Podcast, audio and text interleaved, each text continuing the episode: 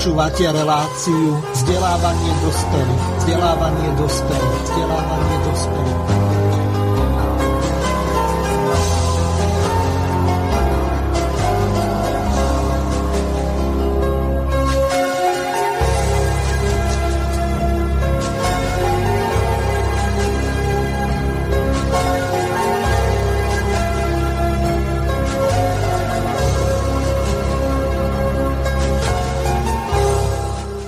Vážené a milé poslucháčky a poslucháči, vítam vás pri ďalšom počúvaní relácie vzdelávanie pre dospelých. V dnešnej relácii sa s našimi hostiami, ktorými sú ako tradične pán magister Roman Michelko a druhým našim hostom, ktorý predstaví svoj dvojkomorový volebný systém je pán doktor Juraj Kramara, ktorého srdečne pozdravujem. Pán Kramara už v Slobodnom vysielači bol, tak z toho dôvodu nebudeme sa venovať nejako bližšie jeho životopisu ani politickej činnosti. Je doktorom RSDR, čiže má de facto politologicko-sociologické štúdia ukončené doktorátom. Z tohoto dôvodu sa on venuje politickým systémom, je to jeho hobby, ak to vôbec môžem tak nazvať a z toho dôvodu sa v dnešnej relácii, nakoľko nám asi dvakrát zavolal do iných relácií a predtým nám poslal jeho volebný systém, tak sa mu budeme venovať eh, podrobnejšie. Takže toľko na úvod. Ešte uvediem jednu veľmi dôležitú vec. Aj keď eh, v úvode bolo povedané, že v podstate môžete volať eh, do štúdia na uvedené telefónne číslo, to bohužiaľ teraz nebude možné z toho dôvodu, že pánovi Jurajovi Kramárovi sa nepodarilo sprevádzkovať vzhľadom k tomu, tomu, že je nevidiaci. Jitsi Meet alebo Skype z toho dôvodu, že e, má problémy ovládať e, niektoré prvky e, na monitore, čiže využíva len klávesnicu, takže asi toľko na úvod, takže môžete využívať výlučne e-mailovú komunikáciu na uvedené e-mailové adresy studio.bb.juh zavináč slobodnyvysielac.sk prípadne zelené tlačítko z web stránky, alebo najlepšie použiť aj gmailovú adresu súčasne s tou doménou slobodnyvysielac.sk, čiže e-mailová adresa je studio.bb.juh zavináč gmail.com, takže asi toľko pre úvod. Teraz e, prehrám jednu takú ukážku z rozhovoru, ktorý urobila naša kolegyňa Erika Vincovreková s bývalým prezidentom alebo pánom pánom ex-prezidentom, doktorom Gašparovičom? Proste naznačuje sa, že globalizácia Nie, neúspela. A hľadá sa niečo nové. To nové, čo sa hľadá, tá perspektíva Európskej únie, o čom sa teraz hovorí, má tiež svoje veľké e, problémy a ja za ten generálny považujem to, že štáty sa budú deliť na tie, ktoré budú rozhodovať a ktoré budú len prísediace. A to by sa nemalo stať. A to je ten krok, ktorý naznačujú v Európskej únii, že by sme mali začať rozmýšľať a zrušiť právo veta pri rozhodovaní o niektorých základných No veď toto veciach. povedala naša prezidentka na Globseku, čo poburilo každého normálne zmyšľajúceho človeka. Čo si myslíte o takomto vyhlásení prezidenta? No tak ja som veľmi ďaleko od toho, aby som pani prezidentu kritizoval. Je to jej názor. A ako sa s týmto názorom v spoločnosti pobije, to je jej problém. E, môžem povedať len, že ja by som túto vetu nevyslovil. Dobre, ale ja sa vrátim k referendu týmto pádom, lebo vôľa ľudí je teda dôležitá, aspoň som si myslela doteraz. Tých 600 tisíc ľudí proste prejavilo svoju vôľu. A prezidentka, vy keď ste bol prezident, urobili by ste toto? No, sa ma na to pýtali a tiež som povedal, je to rozhodnutie pani prezidentky. Chcela si E, do určitej miery byť istá, že či to referendum takto môže byť alebo nie. No ja by som to neurobil, pretože jednak ten počet ľudí, ktorí to chcú a jednak tá otázka, ktorá tam je, tá že či nie, je to v súlade s ústavou? Nie, nie je v rozpore so žiadnym článkom ústavy, pretože pokiaľ ide o referendum, tak ústava kategoricky vymenovať taxatívne, kedy referendum nie je možné konať a v tomto prípade referendum je jednoznačne vôľa tých ľudí, ktorí chcú svojich kandidátov, ktorých poslali do Národnej rady a sú poslancami, pretože neplnia a nenaplnili a ťažko budú naplňať to, prečo ich občania tam poslali, tak ich chcú vymeniť. To je, ak by... Ak by áno, ak by, ak by si chceli poslanci predlžiť e, funkčné obdobie. Na viac, no tak to nemôžu, lebo to ústava nedovoluje. Ale tu na hovorím je taxatívne vymenované, kedy e, je možné e, referendum urobiť. A v tomto prípade si myslím, že aj na skrátenie volebného obdobia tu je. Pretože poslal som ťa tam, Nerobíš, čo si Nerobíš, čo si slúbil, dokonca je to horšie, ako som si predstavoval, tak preto ťa tu nechcem. A preto chcem voliť nových ľudí. Na také isté volebné obdobie, ako si ty, ako ste vy, páni poslanci, ale budem hľadať niekoho iného. A myslíte si, že v tomto teple, keby vyhlásili teraz referendum, že Koľko tam treba? Milión? Pani redaktorka, tu, tu, tu nechcem byť prorokom, lebo áno, še, vyše 600 tisíc ľudí je masa. Ale zoberme si, atmosféru, zoberme si atmosféru, ktorá tu dneska na Slovensku je. Zoberme si, čo všetko sa deje okolo tejto pandémie. Zoberme si to, čo sa dneska deje v parlamente, kedy koalícia neverí koalícii, e, opozícia do určitej miery sa tiež e, rozchádza. Teraz si hľadajú partnerov opoziční s koaličnými. Koali... Proste e, ja tu dneska vidím v tom taký politický chaos, ktorý sa bez toho, aby boli nové voľby, ťažko uh, ako, myslím, uh, vysporiadať s tou situáciou, ktorá tu je. Tým nechcem povedať, že nové voľby prinesú zázrak. Zvo, áno, zvolia takých ľudí, ktorí sa budú úplne inak správať. Nie, možno, že áno, ale No len ďalšia otázka je, že keď všetky voľby budú stále len výmena niečoho a vlastne vždy volíme menšie zlo, tak to asi nám nepomôže. Mal by, mala by prísť nejaká zmena systému, nie? A, tak e, určite. To je napríklad aj v tom, čo, čo sme teraz hovorili o tom práva veta v rámci Európskej únie že e, my meníme e, niektoré veci tým, že chceme dať ľuďom viacej právomoc, že chceme, aby boli obce samostatnejšie, aby mohli v rámci svojho toho života, ktorý tam v tej obci majú, aby mohli ho naplňať, aby mohli pestovať to, čo potrebujú a nie to, čo im prikáže, aby si mohli zavolať e, niekoho, kto tam oživí, e, povedzme, nejakú výrobu, ktorá tam predtým bola. A nie všelijaké výberové konania a dať e, firme z východu, aby robila na západe. V tejto ukážke sme si vypočuli ex-prezidenta pána doktora Ivana Gašparoviča. Pán prezident Ivan Gašparovič otvoril niekoľko zaujímavých tém, ktoré do veľkej miery súvisia s touto reláciou, tak si to rozoberieme s našimi dvomi hostiami, ktorými sú pán doktor Juraj Kramára a pán magister Roman Michelko. Ospravňujem sa našim poslucháčom za výpadok v úvode relácie. Samozrejme v archíve to bude kompletné. Takže teraz e, odovzdávam slovo pánovi Jurajovi Kramárovi. Juraj, ako e, ty to vidíš, e, čo sa týka toho, čo si si vypočul v tom, čo povedal pán ex-prezident Ivan Gašparovič, lebo ty si k tomuto napísal taký rozsiahlejší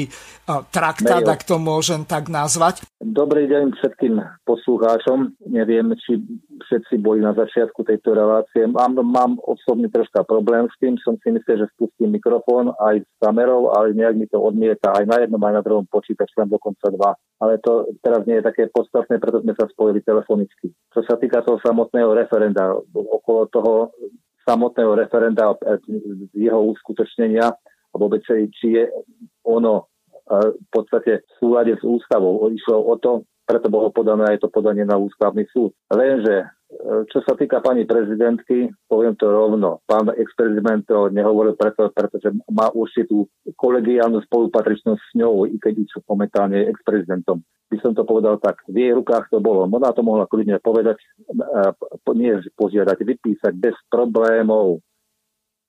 Keď e, si zoberieme vôbec ústavu a hneď, a hneď od začiatku článok 1, 2, 3, na trojke je čo?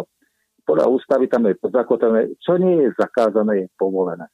To je základná filozofická otázka. Okrem toho je postavené naroveň, naroveň minimálne, čo sa týka zastupovanie prostredníctvom referenda ako priamého nástroja ľudu, alebo sprostredkovanie prostredníctvom parlamentu. Tam je alebo, buď jedno, alebo druhé.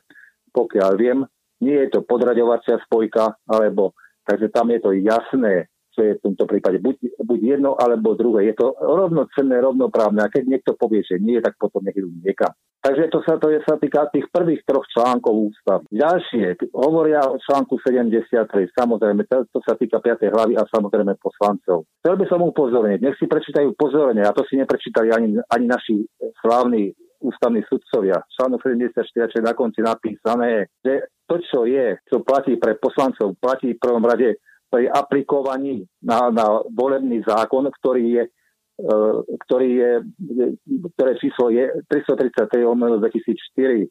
V tomto volebnom zákone sa hovorí, že volíme poslancov Národnej rady Slovenskej republiky pomerným volebným princípom. A keď e, si to uvedomia, tak tam zistia, že volíme strany a hnutia. Nebudem sa teraz momentálne venovať týmto veciam, ale tomu by som aj pár vecí povedal, lebo to s tým úzko súvisí všetko. Takže v tomto prípade, keď si prečítajú páni ústavní sudcovia, že kto zastupuje ľud, zastupujú o strany a hnutia.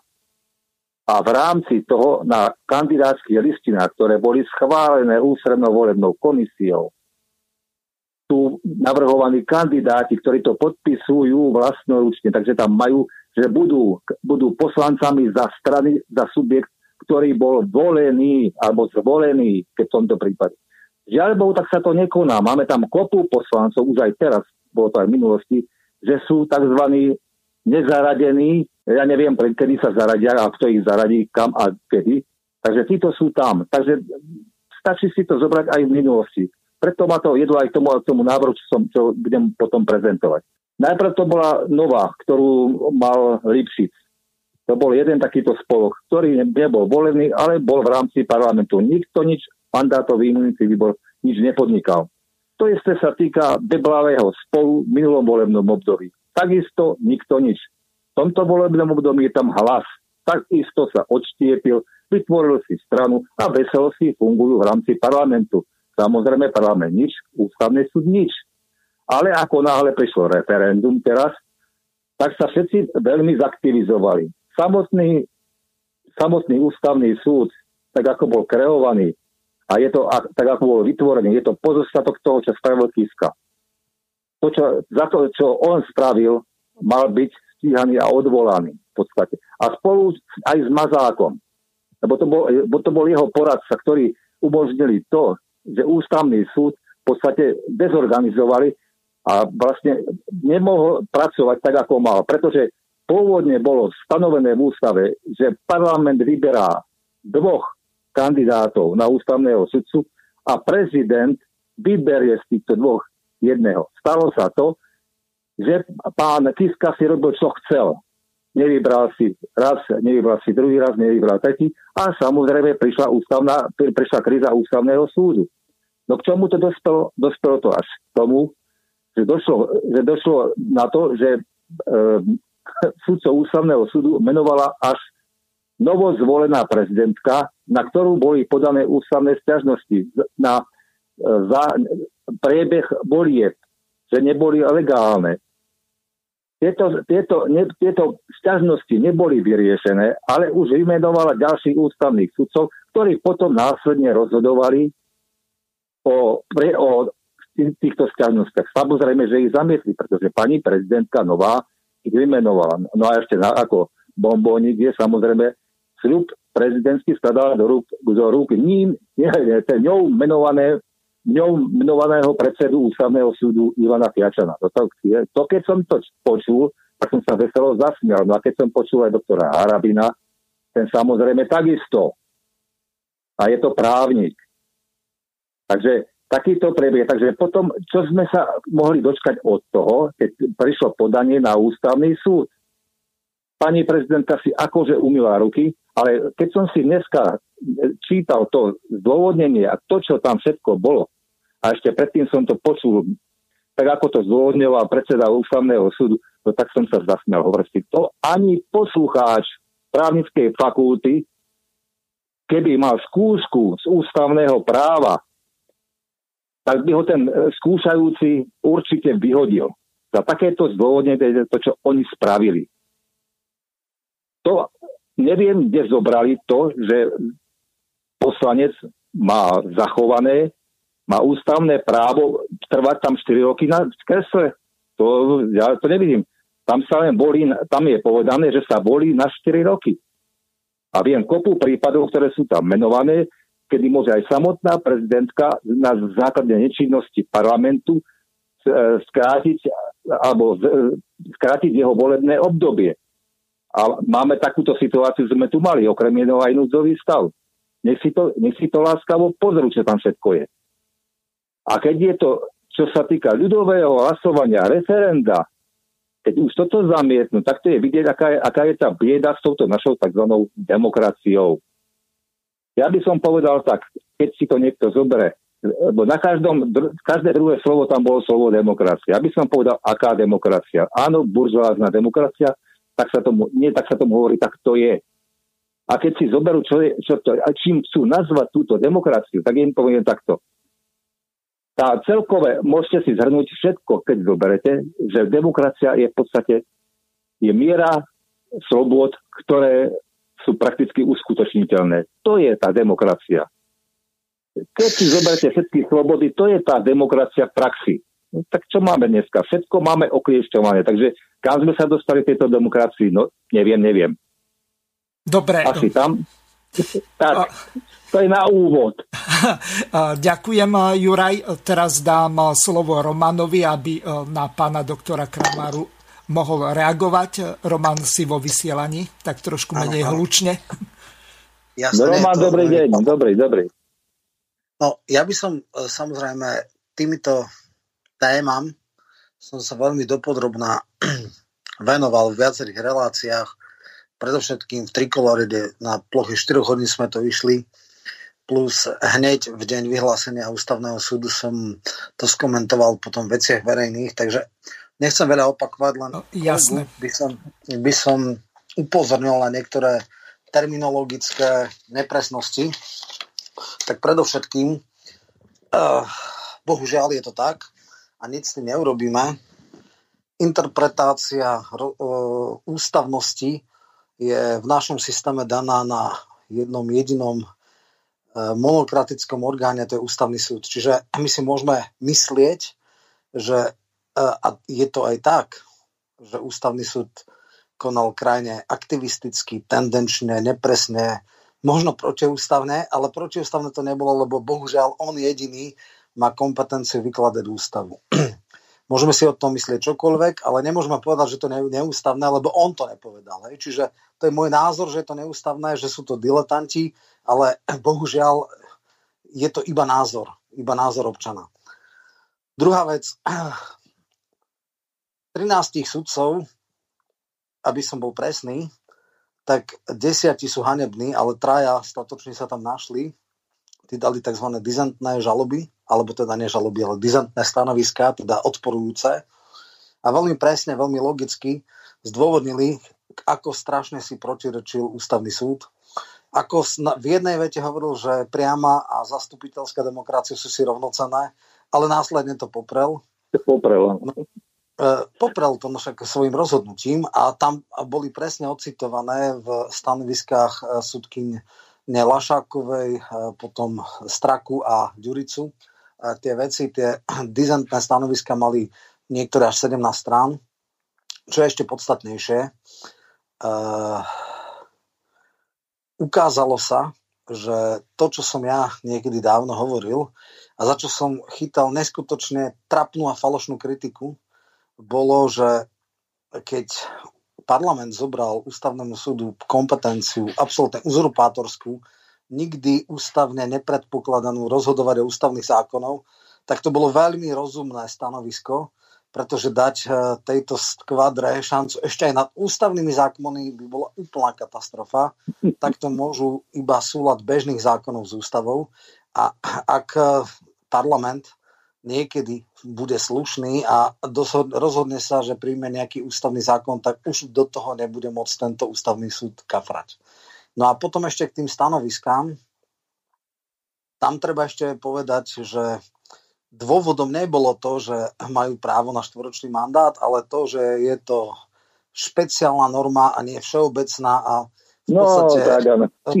hej, čiže plno nejakých ja akože, zabudol, hej, no. drobností. A ešte ale pozor, e, aby zase, keď niekto hovorí, tak aby bol presný, Fiačana nevymenovala prezidentka Čaputová, ale Kiska. Takže pozor, toto to je veľmi zásadná chyba. On do jej rúk Moment, tak to som, to, som, to som prehliadol teraz. To, to ste povedali, čo má okamžite, že pozor, takéto veci, treba si dať na to pozor. Jasné. Ono. Takže tak, sú, sú tam niektoré nepresnosti a hovorím aj terminologicky. Môžeme si myslieť, čo chceme, ale bohužiaľ ústavný súd rozhodol, že takto je to ústavné. Je to aktivistické, rozumej, tendenčné, rozumej na základe očakávania niekoho vydané stanovisko má strašne veľa protirečení, ale my, my to môžeme konštatovať, ale bohužiaľ musíme to akceptovať, lebo tak je nastavený systém. No bohužiaľ, pripomeniem ešte našim poslucháčom, že my sa tomuto budeme veľmi podrobne venovať v sobotu 24. júla Hosťom hlavným v relácii okrem členov prípravného výboru a aktivistov tak bude pán docent Braňo Fábry, ktorý oh. napísal veľmi podrobný článok, prvú časť, ktorú e, zverejnil k tejto téme. E, bola zverejnená na hlavných správach, tak e, pokiaľ máte záujem, tuším, že to včera vyšlo, tak si to môžete prečítať.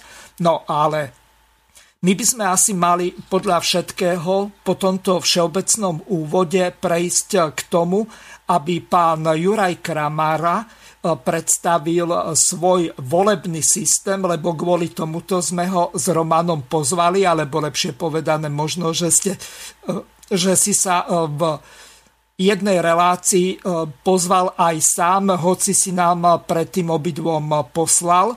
E, ten e, tvoj návrh. Nás to celkom zaujalo. No a dobre by bolo, keby si to odprezentoval aj našim poslucháčom. Môžeš ísť aj podľa toho, ako uzná za vhodné, alebo podľa toho, ako si nám to poslal. Takže Juraj, máš slovo.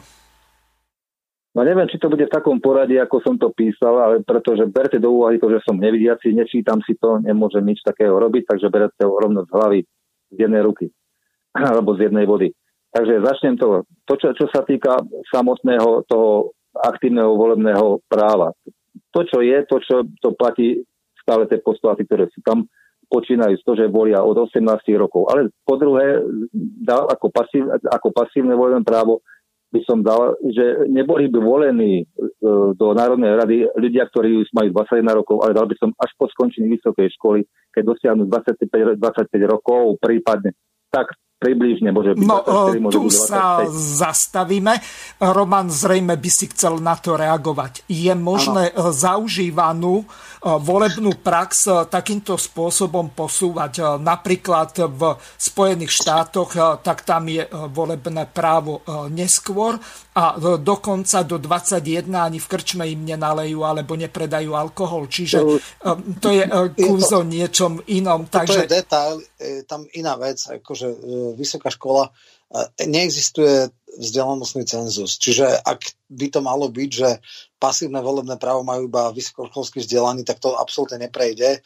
Bohužiaľ máme... No, počkaj, Roman, pán Kramara e, by chcel reagovať. Je to tam podmienené e, vysokoškolským vzdelaním, alebo len tým, nie. že sa skončí vysoká škola, ktorú niekto, pokiaľ mu zlé roky vychádzajú a ide skôr, tak skončí 23. pretože je, to, je to takto. Prečo by mal byť ten človek, ktorý ešte je, ktorý je študie na vysokej škole, prečo by mal byť už poslancom, keď sa má venovať štúdiu, hovorím, prečo tí ostatní predtým si počkajú samozrejme, aspoň dozrejú. Ja to nepodmienujem tu, ale nechcel by som tam mať zase takých poslancov, ako sa stáva na komunálnej úrovni, že sú tam ľudia, ktorí neskončili ani povinné základné vzdelanie. Ani, ani toto tam nie je stanovené. Preto máme v ústave stanovené, neviem či v ústave, ale je to tam právo na vzdelanie, samozrejme. Je to tam medzi tie základné práva. Takže toto by tam malo byť takisto. Takže keď budem rešpektovať túto vec, tak aspoň tých 9 rokov by mal mať ukončených a mal by vedieť čítať a písať, aby, aby o niečo mohol rozhodovať v tom parlamente, keď by mal zastupovať. Mm. To je jedine na túto, túto stránku, čo sa týka. Nechal by som za ďalšie, nechal by som 150 členný parlament, zatiaľ teda. To len preto, že som si vytvoril takú, takú predstavu, že by mohol fungovať zmiešaný parlament s pomerným. Prvá komora by bola s pomerným e, zastúpením a druhá volená pomerným zastúpením a druhá komora by, volená, by bola volená priamo. Pretože keď si to zoberete, prednedávno sme mali čítanie ľudu, prebehlo elektronicky, prebehlo údajne celku bez problémov, až na niektoré také výnimky, ako som bol ja, že sa mi do toho nepodarilo dostať, ale to nie je také podstatné, to sa dá zvládnuť prostredníctvom vidiacich. Takže dá sa spraviť to, takéto prípady elektronického hlasovania sú napríklad boli aj v Estonsku, pokiaľ sa pamätám v rámci únie. Dá sa vytvoriť systém, kde, kde môže fungovať voľby, voľby prostredníctvom e, internetu. elektronického hlasovania. Prostredníctvom internetu presne tak. Dá sa to spraviť, nie, nie je s tým podľa mňa problém. Okrem toho, nebude, nemuselo by sa vytvárať toľko uh, komisí. Samozrejme, tie obvodné volebné komisie, takto by som to takto, aby som to celý systém povedal. Áno. Od spodku, od spodku do vrchu pôjdem. Základným, základným volebným článkom je okresok, takisto ako aj doteraz, ktorý mal zhruba tých tisíc e, voličov. Mm-hmm. Za ďalšie by to bol okres, volebný okres. Za ďalšie volebný obvod. A tieto by v podstate boli v rámci Slovenska tri. Tri volebné obvody, prvom, treba ten západný by sa mohol nazvať, by bolo 34 volebných okresov, v strednom by bolo 34 a v tom východnom 32. To je dohromady by to bolo 100 volebných okresov, ktoré by mali približne, približne vyrovnaný počet voličov, takže by to nebolo viazané ani na územnosprávne členenie, čo je podľa mňa veľmi spravodlivé v tomto prípade. No dobre, aj... Um, tu ťa Juraj uh, zastavím a nechám dobre. reagovať uh, Romana na to. Presne, takže prvá základná vec. Okresy by nemohli byť uh, identické s volebnými okresmi, pretože, alebo okrskami, lebo my máme extrémne nerovno vážne alebo nerov, nerovnako veľké okresy a to by bolo hrubé protiústavné. Príklad, máme okresy cez 100 tisíc, napríklad Nitru a máme okresy Medzilaborce, ktoré má 12 tisíc. Čiže 12 násobok alebo 10 násobne viac by musel získať v okrese Nitra počet voličov ako v Medzilaborciach. No, to znamená, ešte horší... Pardon, Pardon, ja hovorím tak, že... Um, počkajte, takto. Ja som povedal, počúvajte ma. Áno, Roman má slovo. No, čiže museli by byť volebné okresy neidentické alebo rozdielne od onu. Tam, či ste vrali, že rozdiel 500 ľudí, to znamená, boli by iba volebné okresy, ktoré by nemali nič spoločné s reálnymi okresmi. Ale v tom prípade by to bol klasický väčšinový systém a keď hovoríte, že 100 pomerný a 50 väčšinový, tak potom to nemá logiku. Toto je systém volebných e, obvodov, ako je napríklad v Českom senáte, kde je e, tam majú 83 volebných obvodov, ktoré sú ale úplne e, po, posplietané z dvoch, z troch okresov a častokrát menia každých 6 rokov svoje hranice, aby teda ten rozdiel, ako niekde sa odsťahujú, pristahujú, aby mali plus minus tých 500, 500 ľudí e, rozdiel, aby boli rovnako veľké.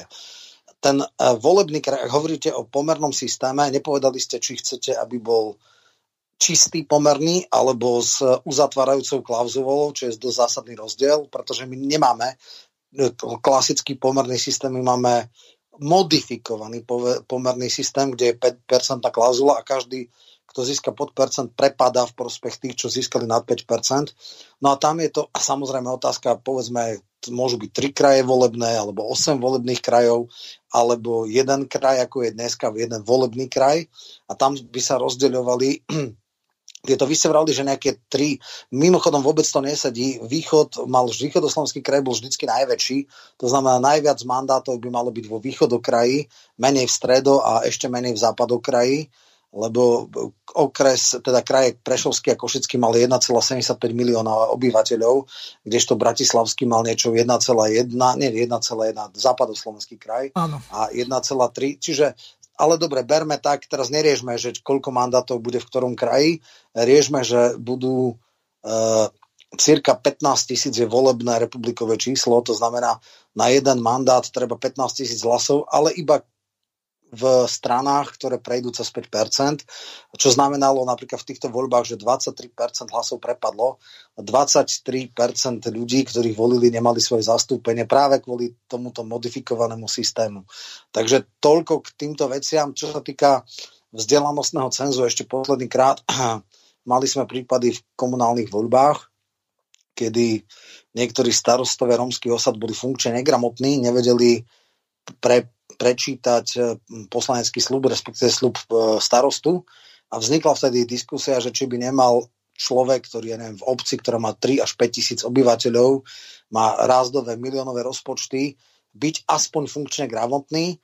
Ľudskoprávni aktivisti okam zač- začali ričať, že to je absolútne nepripustná diskusia, jednoducho absolútne nepripustná akýkoľvek vzdelanostný cenzus. Ak si ľudia zvolia negramotného človeka, majú na to právo. Uh, oni hovoria, že tam má prednostu, ktorý má iné kvalifikačné predpoklady, ale aj dneska v podstate neexistuje žiaden cenzus inteligenčný, vzdelanostný, osobnostný, uh, psychiatrický. Dneska ktokoľvek môže byť zvolený do uh, parlamentu. Áno, sú iba dve ústavné limity. Jedna je voliteľnosť do Národnej rady, je 20 rokov, a druhá je právna spôsobilosť na teda spôsobilosť na právne úkony, to znamená, ak by niekto, príklad Matoviča, zbavil právnej spôsobilosti, to je jediný spôsob, ako ho zbaviť mandátu. Žiaden iný neexistuje. Ale ešte sa nenašlo konzilium dostatočne odvážnych psychiatrov, ktorí by sa na niečo také podujalo. Dokedy sa niečo také nestane, tak bohužiaľ aj takéto osoby alebo takéto figurky môžu byť v politike. Dobre, e, takže no, Juraj, tomu? E, takto k Najskôr by bolo potrebné našim poslucháčom vysvetliť, eh, že či sa jedná o čistý pomerný systém alebo modifikovaný. Či tam bude alebo nebude nejaká klauzula napríklad tých 5%.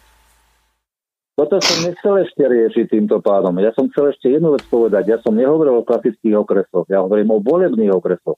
A tie boli rovnomerne rozdelené. Mne to je jedno v tomto prípade. Mňa, mňa územno správne členenie v tomto prípade nezaujíma Mňa zaujíma celé Slovensko rovnomerné e, no, rozdelenie mandátov. O nič inšie mi nejde. Či sa potom s tým vysporiadajú samotné strany, o to už vôbec teraz nejde. Ja ešte poviem prečo. Pretože takto, keď to rozdelím na 100 volebných obvod, 100 okresov volebných, takže preto som to povedal, že v jednom bude 34, druhom 34, ďalšom 32. Či to pôjdem od východu na západ alebo od západu na východ, je to už úplne jedno. To ide len o ten, o ten samotný akt a o to, aby títo páni poslanci, ktoré sú, ako, ako dneska ich máme v parlamente, sa sú všetci nahrnutí do Bratislavy, prípadne do krajských miest. Všetci sú takto. Nikoho nezaujíma to, čo sa deje s ľuďmi. Nie sú to poslanci pre ľudí, ale ľudia sú tam len pre poslancov, aby ich zvolili a to je všetko. Výsledok je to, čo sa stalo teraz v referendum. Takže môj, môj, takto, to som povedal, čo sa týka tých 100 volebných okresov. Keď budem hovoriť o tých ďalších 50 poslancoch, tak tí by sa volili priamo spojením dvoch susedných okresov. Zhruba by to vychádzalo na 85 tisíc ľudí, voličov, teda keď to zober zhruba, no.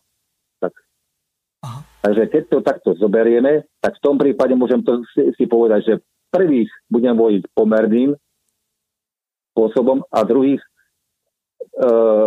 napriamo. Jednokolovo, pardon. Alebo by to bolo moc roztiahnuté a natiahnuté. Mhm. Takže, vy ste vlastne, týka... nie, vy, vy, neviete bohužiaľ, o čom hovoríte. Ako všetci aj v hovorím. pomernom volebnom systéme sa vodia priamo kandidátku a sú priamo volení. Nepriamo volení. To, čo ste hovorili, je, je dvojnásobný volebný systém s, s nerovnakými uh, teda veľkosťou obvodov. To, čo ste hovorili, sú väčšinové voľby. Keby boli 100 okrskov volebných alebo 100 volebných obvodov, tak je to väčšinový volebný systém pomerný by bol, keby ste boli tri bloky, tri kraje a tam si jednotlivé uh, ja strany, kandidátky a vtedy podľa pomeru, koľko získajú 10%, z 23 majú 23 poslancov, 20% majú 4 poslancov a tak ďalej. Čiže uh, pomerný systém znamená, že máte kraj a prvý z kandidátky postupujú, prípadne môžu mať klauzulu. Čiže pomerný systém je, ak jedna možnosť je, máte jednu volebný lístok a ide sa podľa poradia, alebo to rozdelíte na tri, pomer, na tri volebné lístky, kde máte 23 kandidátov a prvý e, postupujú podľa získaného počtu. E, získa strana 15 tisíc má jeden mandát, získa 30 tisíc v kraji má dva mandáty, 45 tisíc má tri mandáty. To je pomerný systém ak vy ste, čo ste vyvrávali, je absolútne nepochopenie. To ste vôbec nepochopili rozmedzi Senátom a týmto. Ak by tam bolo 100 okrskov, tak je to no, čistý ani sa, ani sa väčšinový systém. Ani... Čistý väčšinový systém, ktorý je absolútnou skázou pre Slovensko. Absolútnou lebo skončilo tri voľné období, kde by sa bol pomerným princípom a jeden, druhý, tretí. A viete, čo je, dobre, tak mi povedzte, čo je to pomerný princíp. Skúste ho to definovať. Čo je pomerný princíp? Aj, 30, 20, 10 napríklad, no. No, no, čo je to pomerný princíp? Lebo vy ste asi vôbec nepochopili Pomer, pomerný mám, systém. Eh, takto, no. mám, tri, mám tri volebné obvody. Ano. Mám x počet strán. Ano. Volíme strany a hnutia. Pomerným princípom. Jedna získa no. 40%, druhá 30, ano. to je 70, ďalšia, ďalšia 20 a ešte máme im no. 10. No, Takže no. v pomere, ako sa to potom pre, prepočítava už ďalšie, to je už vec druhá. Ale to sú v podstate samostatné jednotky. Dobre, tak si povedme, e, máte 23 mandátov v jednom kraji. 40% 34, získa jedna... 34, 34, 34, 32. Dobre, to tak no, dobre, tak, dobre, takže v pomernom systéme by to znamenalo čo? V kraji, kde je 34, 34 poslancov je, je v rámci toho jedného volebného obvodu. 34 no. v ďalšom volebnom obvode a 32 v tom treťom. Ešte raz, ako by sa rozdeľovali v tých volebných obvodoch mandáty? Podľa čoho? No skúsme to rozdeliť, no, aby... No podľa kandidátky, nie? Lebo aby chápal pán Kramara, o čom hovorí. Áno. Keby bol vo, pomerný systém, znamená, no. v tomto volebnom kraji je 34 mandátov. A to znamená, že nevolili by tí ľudia konkrétnych poslancov pre jednotlivý okres, ale jednoducho v tom kraji by získala jedna strana 40 mandátov, 40%, príklad, to znamená, z 34 mandátov je 12 mandátov by získala jedna strana, podľa ono, porade 1 až 12 by získala jedna strana. Druhá strana by získala, ja neviem, 8, tretia strana 6, štvrtá strana 4 a spolu, keby spojili, tak by to bolo tých 34 mandátov. To znamená, nevolili by nikoho konkrétneho, respektíve volili by kandidátku. Nie. Na kandidátke ako teraz. sa mohli posúvať. Toto je pomerný systém. Toto áno, je presne ako systém. je to teraz v zákone 333. Presne áno, tak. Áno. Mhm. No, čiže, čiže tým pádom áno, e, tie, tých, e, počet mandátov je, ale neboli by tom okresy. Jednoducho e, jeden volebný kraj by bol jeden volebný okres a v podstate ľudia by tam mohli byť akýkoľvek. Nakoniec mali sme to tak. Do roku 98 sme mali 4 volebné kraje a samozrejme na čele východoslovenského kraja bol, uh, ja neviem, uh, Milan Kňažko, ktorý nikdy v Košiciach nebol, ani na východnom Slovensku, ale bol tam. Eh, Mečer bol vždy lídrom stredoslovenského kraja, pochádzal z tam, ale dlhé, dlhé, dlhé roky žil v Bratislave a predtým niekde v Nemšovej. To znamená, že iba rodisko mal, hej, ale v podstate nebol stredoslovák. E, naopak, napríklad HZDS, ktoré malo 61 poslancov, mali jedného jediného poslanca e, tohto ministra dopravy z stredoslovenského kraja, e, čo je pri veľkej strane atypické. Čiže nie je podstatné, e, tá väzba nebola nejaká, e, preto lebo, preto lebo v podstate môže kandidovať hoci kto len za daný kraj. Hej? Nehovoriac o tom, že v Čechách je senátny systém, kde, ja neviem, Železný bol v Znojme, kde nikdy nebýval, tam bol senátorom no, a plno ďalších, čiže ale bol známy, skrátka, preto. No. no, čiže, čiže ani toto nezabezpečuje žiadnu väzbu medzi medzi v podstate tým voličom a tým poslancom, lebo to môže to by... byť kľudne Bratislavčan, ktorý môže kandidovať v Veľkom Krtíši. Nie, to by a... som práve chcel vylúčiť. Ja to poznám, čo tu bolo. No, ja som bol v tých komisiách, to bol to sa nedá vylúčiť, lebo keby aj náhodou bol... Podľa trvalého bydliska. No dobre. No. A, takto. Keby, ja len chcem do, dopovedať. Dobre, Roman, bola... nechám ťa dopovedať, ja sa potom ťa spýtam na keby niektoré bola veci. aj podmienka trvalé bydlisko, no tak e, napísať si trvalé bydlisko je administratívna záležitosť. Našli by sa nejaký byt, nejakú garzónku, tam by si niekto prenajal, dal by si trvalé bydlisko a formálne by to bolo splnené a mohol by kandidovať. Čiže toto nejakým spôsobom administratívnym sa nedá zabezpečiť. Mm-hmm. To je, to ja, ja to hovorím, že hej, ja som dal len taký návrh, skrátka, že keď je elektronický spôsob hlasovania, spravím to tak, že sa vykašľam na celé územné právne členenie a spravím to takýmto spôsobom. No, tak, moment. Tak, aby... Tu opäť Roman by mal reagovať, pretože ano. máme zaužívaný určitý systém. Máme volebné okrsky, ktorých je približne 6 tisíc Niekedy ich je menej, niekedy viac. To záleží podľa toho, že koľko obci sa spojí alebo rozdeli. Približne 6 tisíc alebo trošku menej.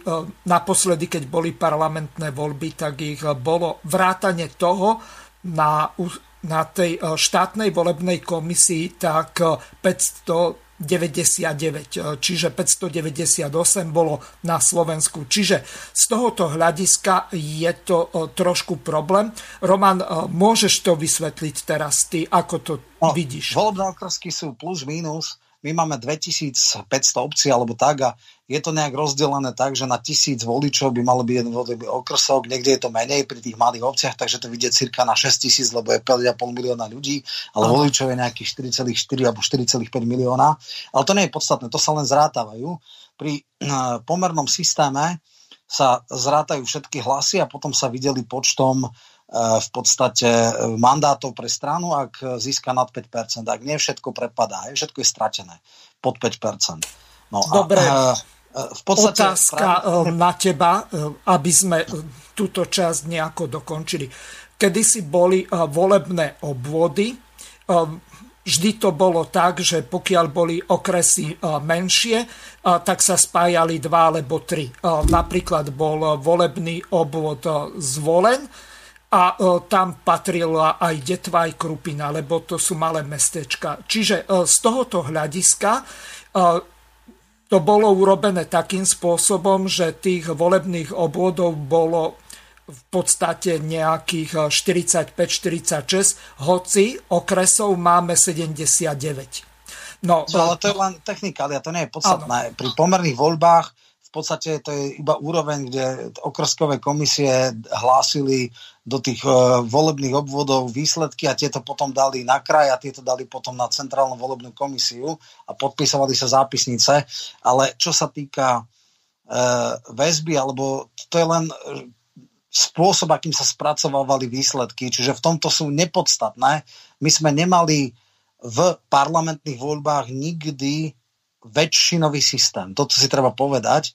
A e, chcem ale povedať aj to, že sa extrémne preceňuje e, väčšinový systém, e, ktorý hlúpo a naivne si myslí alebo vytvára klamlivú ilúziu o tom, že väzba medzi poslancom a tým človekom bude nejaká zásadná, teda voličom a poslancom bude nejak zásadne iná, alebo že nedaj Boh bude kvalitnejšia opak je pravdou, respektíve realita nás ukazuje, že častokrát uh, väčšinové systémy majú jednu výhodu, ale výhodu teda veľmi otáznu, a to je to, že robia zväčša stabilnejšie volebné systémy. Na druhej strane je ešte oveľa väčšia šanca, že aj úplný tlk sa dostane vo volebnom systéme väčšinovom do parlamentu, ak je v tom správnom obvode. Uh, teraz som si pozeral niektoré, ja neviem, uh, americké volebné okrsky, kde od, 30, od 36. roku nebol iný poslanec ako demokrat a zase niekde vo Wyomingu 80 rokov nebol iný ako republikán. Čiže keď sa tam dá vrece zemiakov, tak je zvolený v Bratislavskom starom meste jednoducho aj ten posledný hlupák, e, keby bol v správnom stranickom tričku, tak je zvolený a e, žiadna väzba nie je. Ja preto samozrejme som mal úplne iné e, názory, kde by sa bola absolútna váha preferenčných hlasov a pokiaľ niekto zistí republikové volebné číslo, mal by automaticky postupovať. Toto oveľa viacej skvalitní volebný systém, a keď teda niektorí veľmi naivne si myslia, že teda väčšinový systém pomôže, môžem hovoriť, aké veľmi nebezpečné e, dopady sú e, tohto systému. E, prvá základná je, že víťaz berie všetko a všetky ostatné hlasy prepadajú. Hej? Čiže mm-hmm. keď niekto získa 49 a ten druhý 51, tak 49% hlasov prepadne. Hej? Alebo podľa toho ešte, či to je jednokolová alebo dvojkolová voľba, teoreticky môže vyhrať niekto s 11% a 89% môže prepadnúť. Mm-hmm. 89% hlasov voličov úplne sa stratí. Čiže je to strašne nespravodlivé. Druhá vec, vedie to k blokovému voľbu. To znamená, ak by sme mali väčšinový systém, alebo ak by sme mali tých 50 obvodov, o ktorých hovorí pán Kramara, čo by sa stalo? Hmm. Líderka, e, najpopulárnejšia politička, e, by sformovala, e, teda Čaputová, nejaký progresivisticko-pravicový blok a našli by 50 nejakých figúrok.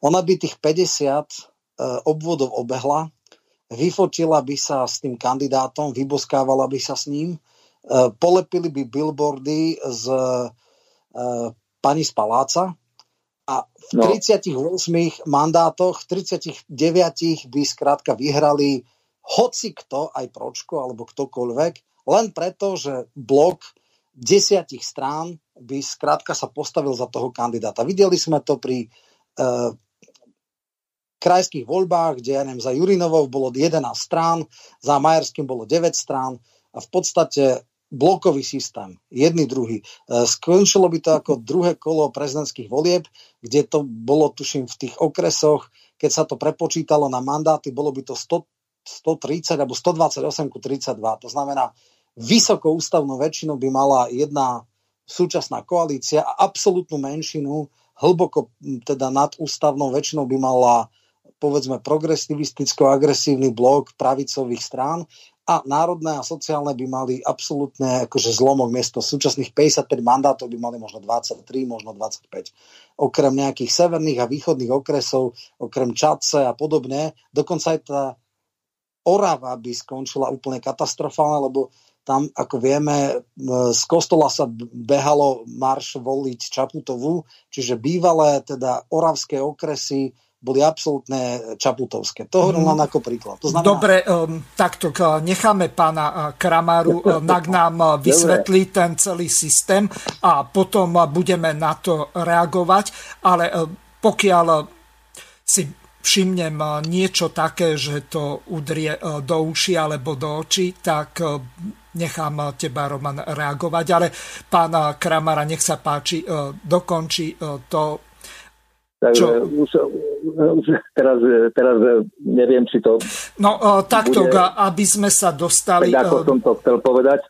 Ale teda, keď sme už boli pri, tom, e, pri tej druhej tzv. komore, pri tých 50, ktorí boli väčšinovo volení, takže povedal som na, na úvod, spojil by som dva tieto susedné okresy, tým pádom by to bolo zhruba 80 tisíc voličov, ktoré by volili jednokolovo, hovoril som jednokolovo, to môže, nemusí byť. Mm-hmm. Ja viem, ja som si vedomý toho, že koľko je, koľko je tam, koľko tam, koľkými, koľko, koľko môže byť odovzdaných hlasov tomu jednému kandidátovi. Môže to byť 10 tisíc, môže to byť 20 tisíc, môže to byť 40 tisíc.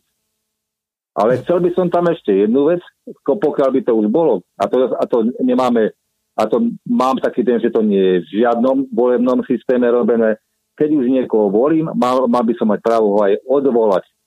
No moment a tu sa zastavíme. A u, tohto, u tohto som práve, toto je jediný spôsob u, tých, u, tej, u, tej, u toho väčšiného spôsobu, spôsobu voľby, že by mal mať právo, na, a ja hovorím nie hneď, že skrátka nevyšli mi voľby, tak teraz hneď si zmeníme toho kandidáta, ktorého, ktoré, ktorý niekto zvolil. Najskôr po roku a maximálne rok pred skončením volebného obdobia je tak, že by ostalo prakticky dva roky na zmenu tohto poslanca, ktorý buď aj ich záujmy, alebo nie. Krátka, to, čo im predložil v tom volebnom programe, no keď, keď to neplní, tak tam nemá čo robiť. Mm-hmm. Tak to je no, Roman, no. no ja viem, že je to nereálne. Ano. Je to logické, len som to chcel navrhnúť, že aj takáto možnosť je. Nie to, čo je tu bolo a to, čo, to, čo je tu reálne. Tak to, čo je v parlamente napríklad, to nie sú strany, to, to sú obyčajné spolky. Ja tomu hovorím, že mm. taký spolok, kde aj spolok chovateľov hadov má viacej členov ako oni. Teraz na pozadí, čo som počul, čo vyšla, vyšla štatistika, tak najviac toho spolku má vraj e, táto sme rodina, či ak sa to volá, hej, sme rodina. Áno. Tohto, kolára. Že 1800 členov, no hovorím, kde by ich zobrali. Tak smer má. A teraz si, teraz si páni, zoberte si jednu vec ešte, keď sme hovorili o tých 5% a ne 5% a to, kto sa ako kde dostane. Prečo je tam otázka tej, tej kaucie tých, tých uh, koľko to je? O, 17 tisíc eur, ale takto k, k tomuto sa Prečo? dostaneme neskôr. Toto je no. veľmi dôležitá vec, lebo je to diskriminačné, ale najskôr. Takto k Juraj. Pokiaľ by ti padol telefon, tak mi zavolaj znovu, poprosím ťa lebo neviem... Ja skúsim, ak... druhého, ja, ja skúsim druhého telefónu zavolať, mm. nie, nie z tohto mobilu. Dobre. Hej? No. Vyskúšam za koľko? No, keď ti padne hovor, ak nepadne, tak eh, pôjdeme ďalej. Zatiaľ mi nič nepadá. Dobre, uh, imperatívny mandát, ideme toto rozobrať, lebo uh, to je protiústavné. Uh, do určitej miery sa tomuto venoval aj ústavný súd, ktorý sa vyjadri v tom zmysle, že imperatívny mandát to znamená, aby ľudia mohli odvolať toho dotyčného kedykoľvek, alebo čo ja viem, podľa našej ústavy, tak prezident môže najskôr po pol roku od volieb a najneskôr pol roka pred e, ďalšími voľbami. E, takže e, Rozpočet Juraj tam navrhoval ale... rok. Takže imperatívny mandát, toto si rozoberieme teraz. Tam si, tam si treba povedať, čo je imperatívny mandát. Tým, že u nás je pomerný systém, tak ľudia nemajú mandát priamo z daného okrsku a teda vlastne strana im dáva ten mandát.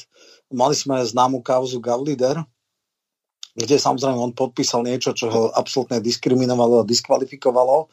Teda vzdanie sa ako keby revers podpísal, že sa vzdáva mandátu a tam sa to riešilo. Nakoniec to skončilo tak, že dostal uh, hmotné zadozučinenie, ale samozrejme, že mu zbavili ho mandátu.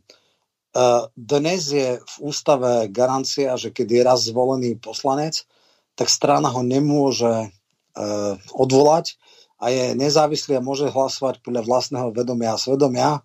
Častokrát však a, vedomie má chabe a svedomie žiadne, ale jednoducho je to tak a strana nemôže v podstate zbaviť mandátu, pokiaľ nie je náhradník. Pokiaľ je náhradník, tak tie nástroje má, stratí, že sa mm, človek, ktorý ho nahradzuje, vráti do parlamentu a tým pádom ho vysánkuje. No, no práve dneska som si to umyselne do tú ústavu otvoril. A článok, e, článok 73 a 74, už som to tu spomínal. 74, tam má na konci taký, takú maličkú takú, takú poznámočku, že je konkretizované zákonom. A samozrejme volebný zákon je ústavný zákon, pokiaľ sa ešte dobre pamätám.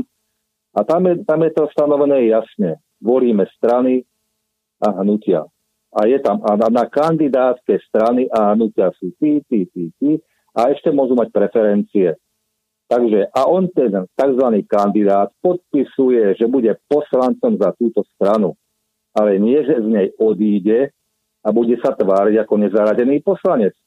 Nie, on, posla, on, on nepodpisuje, že bude za túto stranu, on podpisuje sľub poslanca a sľubuje na, na ústavu, že bude dodržiavať e, ústavu a zákony Slovenskej republiky, ale nikde nie je, že doživotné bude verný strane a preto mali sme judikáty Tým. ústavného súdu, ktorí povedali, že nie je možné zbaviť mandáta v priebehu volebného obdobia jeho, jeho teda mandátu. Je, toto, veď tí, veď tí naši ústavní sudcovia ani nečítali ten ústavný zákon o voľbách. No, predovšetkým to, to nie je ústavný zákon, nie. E, je to jednoduchý zákon. E, ústava hovorí iba tri parametre. Voľby musia byť priame, rovné a Áno, tajné. A tajné. Tieto tri veci, to znamená, ústava vôbec nedefinuje, či máme väčšinový, alebo pomerný, alebo zmiešaný systém. To sa dá zmeniť jednoduchým zákonom, nie ústavným. A e, mal som x diskusí a ešte takto.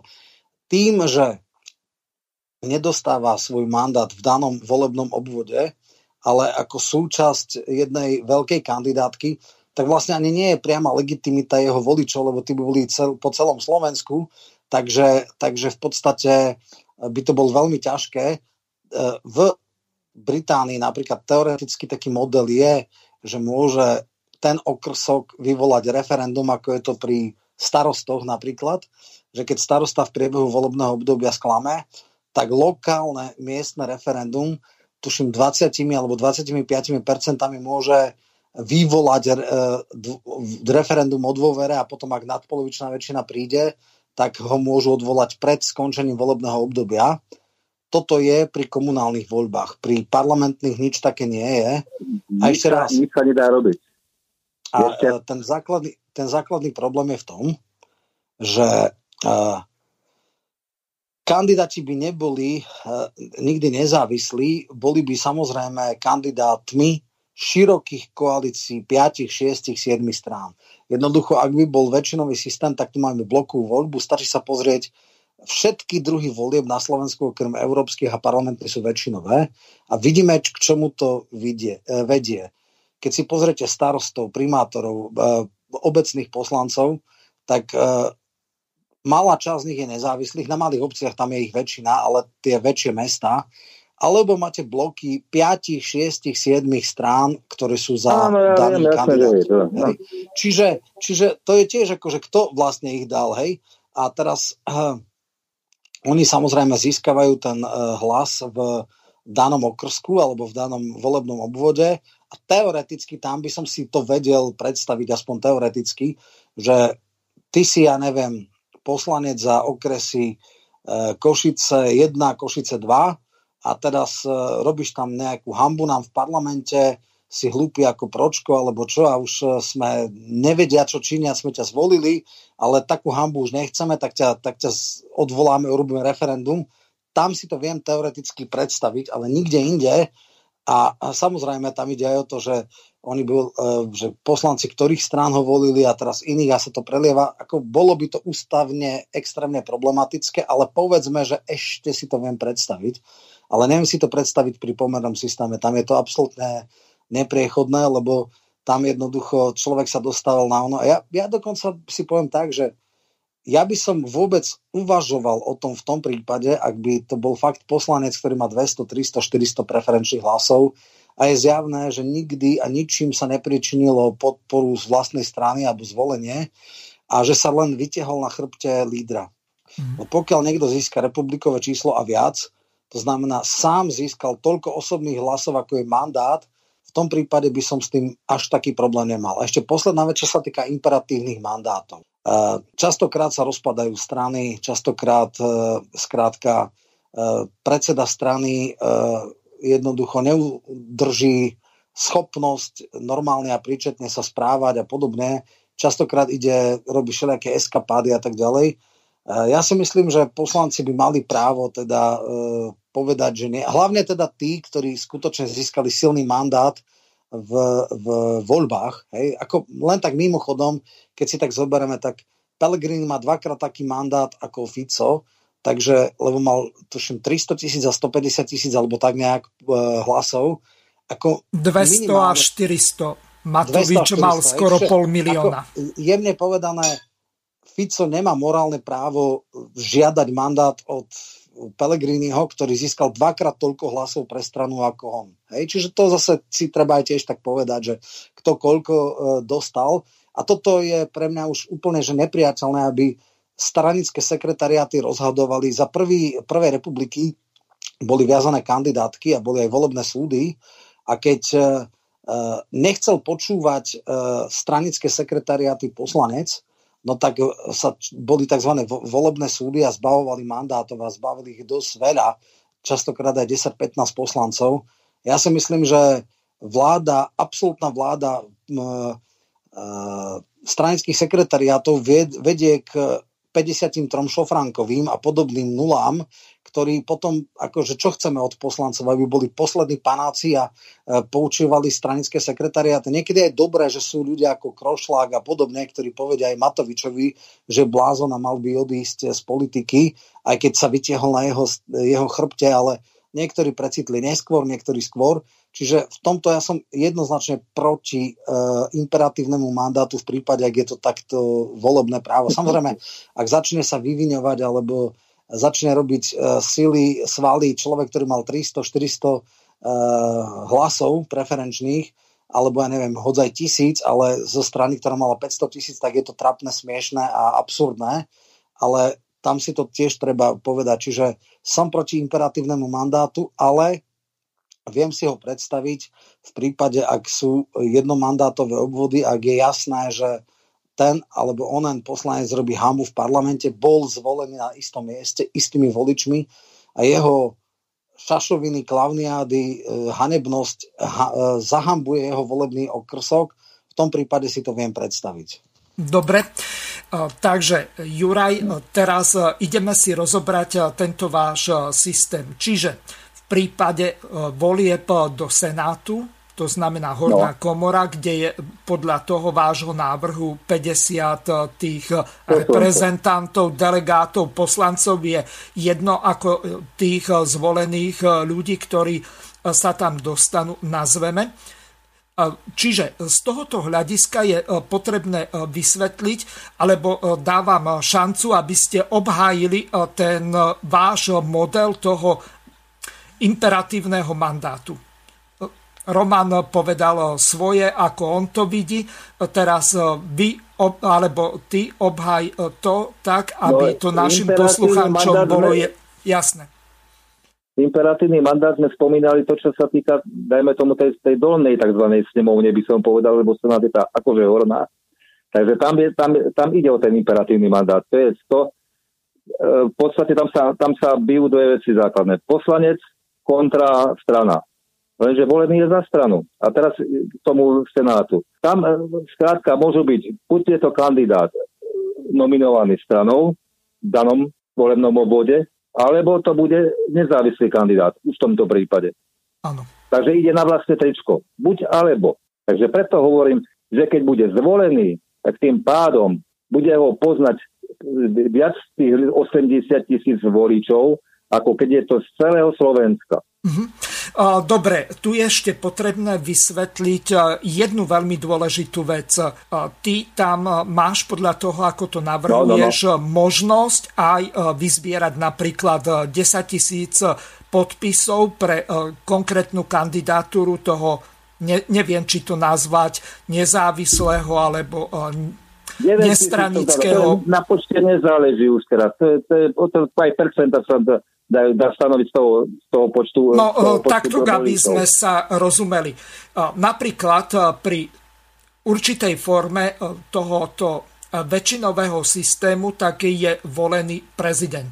On môže sa dostať na tú kandidátku dvomi spôsobmi. Buď ho podporí áno. 15 poslancov Národnej rady, Národnej alebo rady, vyzbiera 15 tisíc podpisov.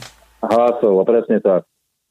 No dobre, a teraz vysvetlí Juraj našim poslucháčom, ako to ty vlastne myslíš. Čiže buď ho deleguje konkrétna politická strana, alebo koalícia, alebo... Alebo sa, zaregistruje, alebo sa zaregistruje on samostatne a zozbiera si na to 9 tisíc hlasov, som tak napísal tam, môže to byť 5 tisíc. Ale skrátka, aby sa mohol zaregistrovať u ústrednej volebnej komisie, tak musí, musí mať k tomu nejaký súhlas samozrejme. Dobre, nechám reagovať teraz Romana, lebo chcel. No, v, český, v českých eh, voľbách je, tuším, že alebo pri komunálkach je 5% voličov, alebo nejak 7%, čiže keď je volebný okrsok, ja neviem, 80 tisíc, ale samozrejme účasť je tam niekedy 20% čiže tuším, že tam 2000-2500 e, voličov z daného okrsku by malo stačiť na to, aby mohol niekto kandidovať. A čo sa týka odvolania, ako hovorím, že e, absolútna väčšina kandidátov by išla v širokých koalíciách. Úplne minimum by išlo ako kandidáti jednej strany alebo niekde nezávislí sú, ale e, to je tiež, e, keď si pozeráme Český senát, sú úplne vynimočné veci. Buď sú to nejaké regionálne strany ako Severočeši, alebo sú to široké koalície nejakých blokov. To znamená, že e, zväčša 5, 6, 7 strán by kandidovala, 3, 3 strany boli spokojné, ostatné nespokojné. A pre mňa je najväčší problém v tom, že akú no. legitimitu by mala, ja neviem, strana, takto. Ten ten poslanec, alebo ten senátor, keď hovorím senát, tak je to senátor, hej, tak on by sa tam dostal na základe dvoch vecí. E, asi by nemohol byť úplný idiot a druhá vec je, že v danom volebnom okrsku by mali e, tie strany mať silné postavenie a vlastne vystúžiť tým akože jeho kandidatúru a častokrát e, samozrejme sú dvaja, traja veľmi podobní schopnosťami, znalosťami, znalosťou v danom okresku, ale kde tá strana je v podstate silná, tak tam by to dal. E, v Bratislave by mohol Einstein alebo neviem akýkoľvek genius e, hlas teda kandidovať za smer. Ano. Nie je šanca, že by bol zvolený, pretože pravica je v Bratislave silná a veľmi priemerný človek by sa dostal. Čiže tiež kvalita by išla jednoducho do závozu a stranické no. trička by, by pomohli. Čiže tiež to nemá žiadnu väzbu na kandidáta. Čo sa týka e, schopnosti zbavovať za neposlušnosť e, mandátu, ja s tým mám zásadný problém. Všetci ľudia nadávajú na strany práve preto, že sú to vlády stranických sekretariátov, že jednoducho držíš hubu a krok ak by sme prijali takýto princíp silného imperatívneho mandátu, že strana má mandát a nie je ten človek, no tak potom ako skutočne netreba nám vôbec poslancov, stačí cvičené opice, ktoré budú uh, stlačať gombiky, klasické palcovačky, potom tam dajme roboty, alebo dajme tam jednoducho nejaké cvičené tieto, ktoré stlačíš hore, stlačíš dole a je to. A strana eh, počúva alebo jednoducho dajme spolomocnenca strany, dajme jednému človeku. Počul som aj také veci, že vlastne uh, jednotliví poslanci podľa počtu preferenčných hlasov by mali mať uh, viac hlasov. Príklad, Matovič by získal, ja neviem, 500 tisíc preferenčných hlasov, tak by mal, ja neviem, 15 tisíc je jeden mandát, tak by mal neviem, 30 hlasov a nejaký iný líder by získal len 300 tisíc, tak by mal 20 hlasov a tak ďalej. To sú samozrejme úplne že bizarnosti. Práve no, o to ide, že strana dáva nejaký program, ale má tam aj nejakých konkrétnych ľudí a keď tak povedia z lídrovej strane zahrabe, čo sa veľakrát stalo, lebo máme ona, tak majú tam byť aj iní, ktorí plus minus kandidovali z jeho programom, ale ho korigujú. Hovorím, ďalšia vec je absolútne yeah. nepriateľné, aby niekto, kto získal dvakrát toľko mandátov, ale z hodov okolností, tri alebo štyrikrát sa stalo, že volebný líder nevyhral voľby, ale ho prekrúžkovali ľudia z nižšej uh, úrovnej kandidátky. Zurinda trikrát po sebe bol prefackaný či už Radičov, alebo Miklošom, alebo aj Žitňanskou ako on nemá žiadne morálne právo vstupovať do svedomia, lebo ona priniesla podstatne viac hlasov pre tú stranu ako on. Takže on čo, na základe čoho? On má, voliči odmietli jeho ako lídra, vnímali lídra danej strany niekoho iného. Ten človek má byť kvôli tomu, že si stranický sekretariat zošikuje tak, ako chce, e, e, v podstate vládnuť alebo prikazovať niečo osobe, ktorá má podstatne väčšiu legitimitu. Však to nejde vôbec do, do logiky. To isté, keď bol Migáš, Šmegnerová, Fico, oni ho vždycky prekruškovali. A tých vecí, tých precedensov, kedy volební lídry nakoniec padli a prekruškovali ich ľudia z nižších miest kandidátok máme X. Ne, nestáva sa to úplne často, ale stáva sa to. Mm-hmm. No a teraz ten základný problém, ja som striktne proti tomu, aby boli poslanci figurky, ktoré, ktoré jednoducho hlasujú podľa rozhodnutia stranických sekretariátov. Častokrát e, keď sa delili strany, tí ľudia, ktorí odišli z tej strany, v podstate riskovali a išli na hranu z politického prežitia. A e, pokiaľ sú to nie nímandi, ale ľudia, ktorí zásadným spôsobom pomohli tej strane a e, vytvorili napríklad, keď sa zoberieme hlas, hej, tak e, z prvej desiatky e, vlastne sedem ľudí e, preferenčne je v hlase a iba traja ostali v smere. Hej. V prvej desiatke ostal Fico, Blaha a Blanár. No moment, ostali... Blaha bol na 11. mieste. No ale prekruškoval Aha, sa na dobre. 7. Čiže preferenčne, preferenčne. Áno, tak som myslel. Mhm, hej, hej. Dobre. No, to znamená, to znamená, že v prvej desiatky preferenčne boli iba traja 7, 7 preferenčne, teda siedmi ľudia, ktorí najviac hlasov v parlamente dostali pre danú stranu, boli z tej, ktorá odišla. Čiže tam je otázka, akú legitimitu by mala e, pýtať si stranická štruktúra ich hlasy, keď oni vlastne ich doniesli. Čiže som proti imperatívnemu mandátu, ale som za to, aby bola nejaká väzba a tam je práve, keby bolo také niečo, že skutočne e, nie sú politické strany a my si volíme svojho zástupcu tam a tam, vtedy by som bral ešte viacej, lebo tam by to Princíp bolo naviazané priamo na osobu.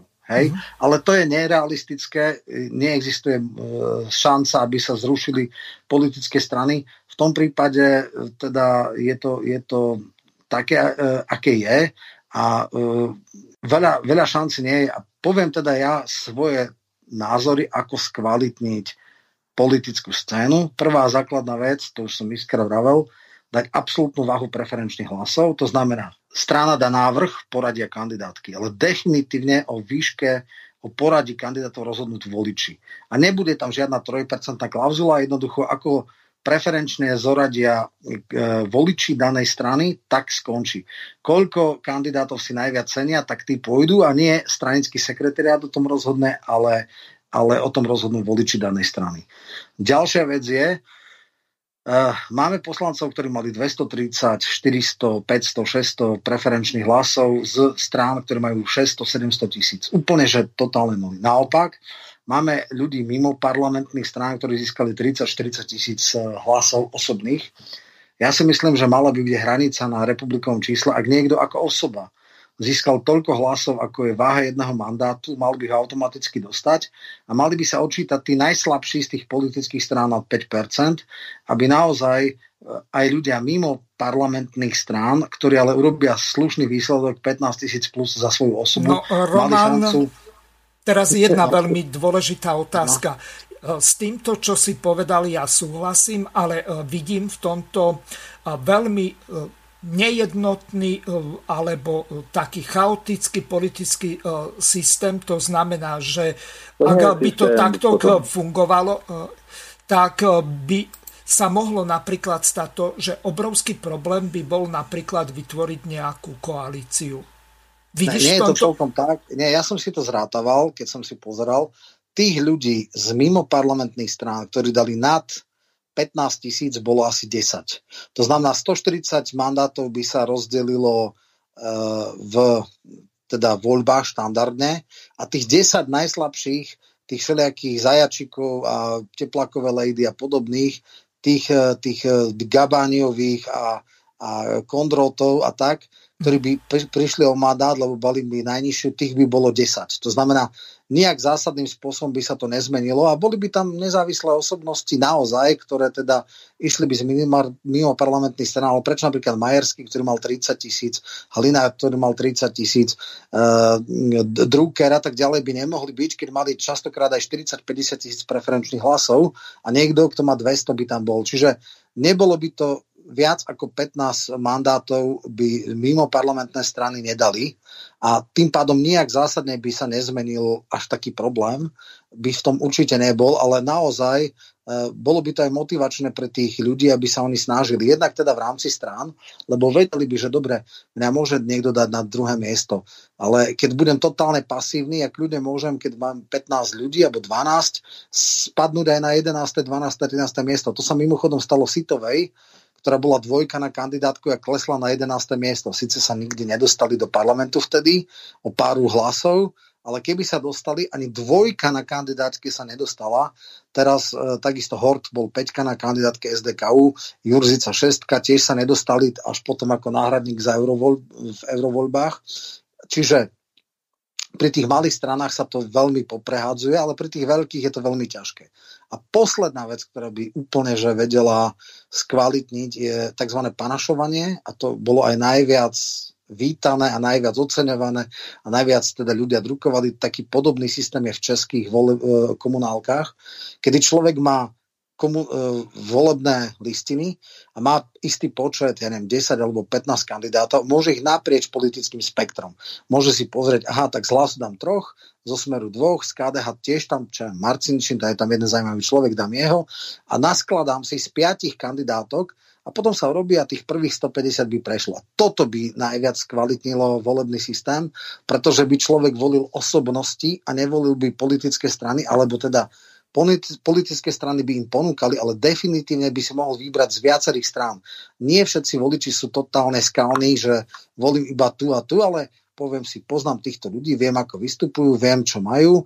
Uh, a väčšina ľudí si povie, OK, však uh, asi mi je najbližšia tá strana, ale aj z tej druhej strany je tam rozumný človek, prečo by som mu nedal šancu? A toto by bolo až tá najväčšia teda kvantit, kvalitatívna zmena, kedy by e, v podstate volič si mohol vy, vyberať naprieč politickým spektrom a naozaj potom by také všelijaké obskúrne figurky asi neboli, lebo tie by vytlačili osobnosti, e, ktoré sú všeobecne známe a požívajú nejakú dôveryhodnosť. Dobre, ďakujem. Roman, my no, teraz... Som, dobre, fajn, takže spojenie sme nadviazali. Juraj, spadlo mi to, spadlo mi to, no, takže to sa... V poriadku, stáva sa. Teraz sa dostaneme k tej klauzule, to znamená k tej volebnej kaucii, ktorá kedysi bola 500 tisíc slovenských korún, teraz je to 17 tisíc eur vychádza z, zo zákona číslo 160 o voľbách e, z roku 2014, ak si dobre pamätám.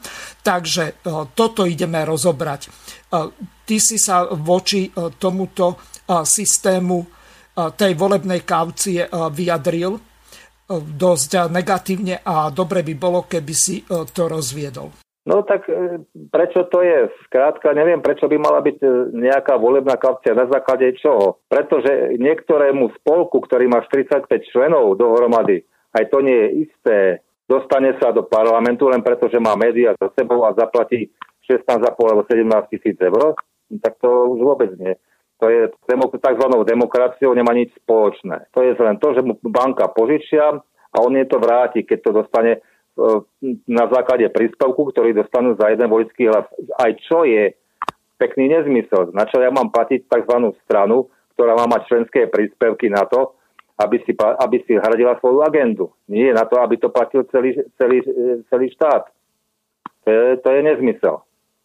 Keď si človek prečíta aj ten e, zákon 85 o, o stranách a hnutiach, tak tam je tiež, tak tam sa hovorí o členských príspevkoch, tak nech, sa, tak nech si rozšíria svoje rady. A tak som to aj navrhoval, no keď, keď chcem dať niekoho do, keď chce ísť niekto ako strana do parlamentu, tak v prvom rade to musí byť strana. Takže som tam povedal, že ke, keď má tá strana aspoň 2000 členov, to, je, tam, to som dal, dajme tomu baj oko, môže byť menej, viacej, ale rozhodne viacej by som ešte dal. A keď sú rozhodne rozdelené po tých jednotlivých krajoch, kde si dá minimálnu taxu, dajme tomu, že to bude na tej kraji 300, 300 členov v rámci tej strany, dá preveriť, pretože tie zoznamy členov sú a musia byť robené takzvané. Aspoň tak sa to píše v zákone. Mm-hmm. Takže tieto strany by sa mali dostať a nie tí, ktorí, ktorí majú 40 členov, majú 200 členov dohromady a majú to roky. Oni ani nebudujú strany, pretože to nepotrebujú. Oni žiadnu členskú základnú nepotrebujú majú svoj aparát, s ktorým idú, majú za sebou média a idú a hája záujmy určitých skupín. Takže to tým pádom aj, aj, tieto, aj táto suma tých, tých 17 tisíc, to už jedno, koľko dajú. Tak či tak, je to, je to blokácia tých, ktorí, dajme tomu, by sa mohli dostať bez, bez tohto na, na tú do toho parlamentu, eventuálne. Ale zase na druhej strane, keď to zoberieme, tak aké sú to strany, ktoré sa, ktoré sa sformujú na poslednú chvíľku. Sú to tzv. účelovky. Sa ináč dá nazvať. Aj posledné voľby, to, čo bolo, kandiduje vyše 20 strán, tzv. strana toho reálne, čo sú ako tak strany s členskou základňou, tak je, dajme tomu, 5, no tak čo, o čom sa dá potom aj hovoriť. Mm-hmm. Takže to je prvý základ. Takže keď chcem mať to, aby to bola demokracia, ako, tomu, ako to radi nazývajú, tak, tak to musí byť zastupov, musí, musí to byť aj niektorí ľudia, ktorí sú, a sú aj pripravení na to, aby po získaní úspechu vo voľbách boli schopní zastávať aj určité funkcie. To, čo sa stalo dneska, to, čo tu máme, a ešte spadá do toho tá, tá tzv. pandémia, tak to sa ukazuje, akí sú schopní títo ľudia tam zastávať tieto funkcie. Napísal nám poslucháč Miloš, tak skôr ako Roman bude reagovať, tak ten e-mail prečítam, aby mohli sme prečítať aj ďalšie, pokiaľ nejaké prídu. Pán Michalko, väčšinový systém umožňuje zavedenie imperatívneho mandátu voči voličovi, takže nepotrebujete referendum na skrátenie volebného obdobia v obvode a ústavné zákony môžu byť ako protiváha schvaľované v referende trebárs v 8 eh, volebných obvodoch eh, VUC a postupuje 150 eh, s najväčším počtom hlasov celorepublikovo. Takže toľko poslucháč Miloš.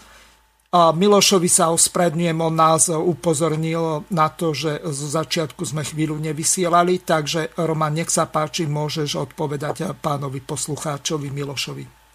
Jasné. No, neviem, ak to myslel, že prvých 150, lebo keď je väčšinový systém, tak sa to volí iba v tom danom dôvode, kto získa najviac hlasov a to je otázka, či jedno alebo dvojkolová voľba. To znamená, že tak, takisto neexistuje žiadna právomoc, aby uh, No takto, zrejme pán poslucháč mal na mysli pod imper- imperatívnym mandátom nie zodpovednosť voči strane, ale zodpovednosť no, voči konkrétnym voličom. Akože tým pádom by vlastne predčasné voľby sa dali iba tak, že všetkých 150 mandátoch by boli miestne referenda, ktoré by odvolali poslancov, čo je veľmi, veľmi nepravdepodobné. A samozrejme, čo sa týka zmeny ústavy eh, referendum, zase je tam v podstate ťažký ústavný spor, či je možné meniť referendum ústavu alebo nie. A hlavne vždycky referendovú otázku môže posúdiť ústavný súd a máme s ním len tie naj, naj, najhoršie skúsenosti.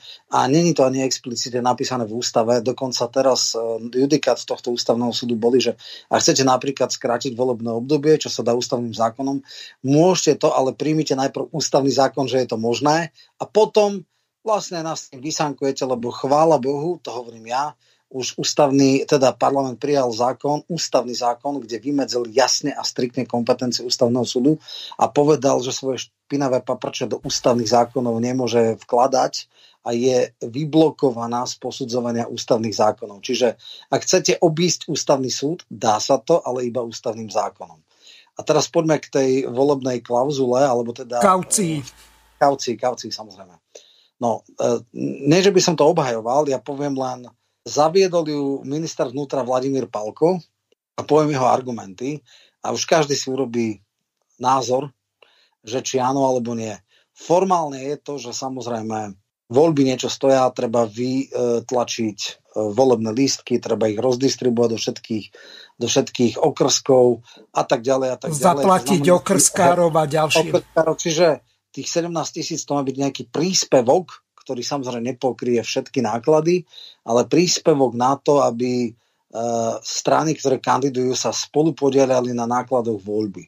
S tým, že je tam teda tá ďalšia klauzula dvojpercentná, ak strana získa aspoň dvojpercentný e, zisk, tak jej to vráti. Ak nie, tak je to pre, nej, e, pre tú stranu by mal byť jasný odkaz, vy sa ani nepokúšajte, ste tak nepodstatní, že jednoducho uh, prídete o tie peniaze, uh, druhýkrát to už neskúšajte. Uh, bolo to vtedy, uh, keď to prvýkrát zavádzal Palko, samozrejme s aroganciou sebe vlastnou, hovoril, že z volieb netreba robiť estrádu, a vtedy bola taký marketingový produkt, možno si niektorí starší ľudia pamätajú, že Paliho Kapurková veselá strana, či neviem aká. A v podstate bol to produkt e, nejaké reklamky, e, ktorí si chceli niečo odskúšať a získala, tuším až 0,6 alebo možno ku 1%, čiže nebola úplne posledná, získala možno 30-40 tisíc hlasov a toto sa využilo ako ako argument, že všelijakí eskamotéri a neviem akí, že teda aby nemali možnosť hlasovať. V Čechách pri európskych voľbách bola tiež taká nejaká skupinka, ktorá si vyložené urobila z toho recesiu, no, že a vytrolíme... To ti poviem, že ako sa volala Hele Ostrava se baví. A je, Ostrava sa baví, alebo baví Brno veselo, alebo také niečo to boli mm-hmm. v komunálkach, ale tam bolo niečo, že vytrolíme Brusel a dávali tam také vtipné videjka, že že no, však ideme do Bruselu, však dobre platy sú tam, budeme si tam šunky vádať a neviem čo. A oni získali pri tej parodii tuším nejaké 1,5% alebo tak nejak a získali aj nejaký štátny príspevok a oni dali do kampane možno 300 eur na nejaké videá aj na YouTube a získali, ja neviem, milión českých korún. Čiže to bol aj celkom zaujímavý biznis pre nich. Takže kvôli tomu má byť e, samozrejme tá kaucia, aby nejakých takých tých e, vyložené recesistov a tak e, odtlačili, lebo teoreticky vyzberal 10 tisíc podpisov, asi niečo stojí, ale možno menej ako 17 tisíc. A e, samozrejme, potom kampan si môžu niekto na YouTube robiť a skrátka, aby tam nebolo 40-50 strán a 40-50 uh, lístkov do všetkých okrskov a tak ďalej. Toto je formálna vec. Ja si samozrejme, aj teraz môj názor, myslím, že demokracia niečo stojí a dávať náklady na voľby na politické strany je... Uh, to nie je demokracia. Presne tak, nie je demokracia, ale jednoducho je to tak, je to už 20 no, Román, ale ešte jed, jednu vec poviem k tomu. Ja som to hovoril, ja by som to pomenoval členskou základnou tej strany, ktorá chce kandidovať, keď chce robiť to je, to, je, to sa to ide o Slovensko, nie Presne. o pár ľudí. Mhm. Áno, to bol aj napríklad taký chabý pokus Danka, ktorý reformoval zákon. Keď Áno, to som chcel aj povedať, presne tak. A mu to nevyšlo. vtedy, vtedy šiel, no čiastočne to vyšlo, lebo už nie sú 4 ľudia, ale 45. 45 je členov, aj keď utajených uh, Olano. A uh, tam to bolo no dokonca tá, estonský model, tam tuším Estonsko, ktorá má milión obyvateľov, musí mať minimálne 2000, uh, 2000 členov. členov a musí mať minimálne v dvoch tretinách uh, krajov a v nadpolovičnej väčšine okresov členské základňou. A to isté je, tuším, ruský model, kde musí mať v všetkých tých o, federálnych okruhoch e, zastúpenie tá strana a musí mať nejaký počet, tam možno 200 tisíc alebo 100 tisíc členov, samozrejme pre Rusko je to 150 miliónový národ, takže e, Áno. extrapoláciou sa to dá aj na slovenské pomery a radové by to malo v tisíckach, ale samozrejme nebola vôľa, čiže, čiže Veď toto áno, bola nebude, ani nebude. Roland, ešte jedna vec. Môžem k tomu? Jeden ano. pán tam mal tú otázku s tým, e, s tou zmenou ústavy referendum. Ja, nie že zmena, ale napríklad, čo sa robilo aj v Rusku a predtým aj v Sojúze kedysi, bolo všeludové hlasovanie k návrhu novej ústavy. Až na základe toho bola schvaľovaná. Takže nie priamým referendum. Niekto by musel navrhnúť to znenie tej ústavy. Ale tá diskuzia, to je vždycky otázka dobytky. To, to sú tzv. ratifikačné referenda. Bohužiaľ to v 93. Uh, bolo schválené za veľmi tragické osobnosti, keď ožratý Jelci nechal roztriedať Bielý dom a no, no, zrušil zjazd ľudových poslancov a potom e, v podstate, keďže parlament bol vypálený a rozstriedaný, tak dal to v referende schváliť a e, toto bolo dosť kontroverzné. Nakoniec uh, viacero veľmi kontroverzných vecí máme, ale dobre, ratifikačné referenda sú bežné, že niečo sa príjme. Napríklad u nás tiež vlastne e, teda to bolo postratifikačné, keď sme vstúpali do Európskej únie, bol najprv hlasované, potom to ratifikoval parlament, niekedy je to naopak, dá sa nejaký návrh nejakého zákona a ratifikuje sa, alebo príjme sa v parlamente a ešte to ratifikuje uh, ľudový plebiscit. Ale poďme ešte k financovaniu politických strán. To je zase otázka no. a dilema, uh, ktorá uh, stojí na dvoch, by som povedal, pilieroch. Na jednej strane by bolo samozrejme veľmi dobré, keby boli masové strany, ktoré majú 10 a 100 tisíce členov, ktorí si ich sami financujú. Ale realita už 90. rokov bola taká, že a hlavne v druhej polovici 90. rokov, že byť do strany bola až stigma, e, častokrát e, teda nerobilo to dobré meno, veľa ľudí bolo znechutených politikov a naozaj e, masové strany už prestali existovať.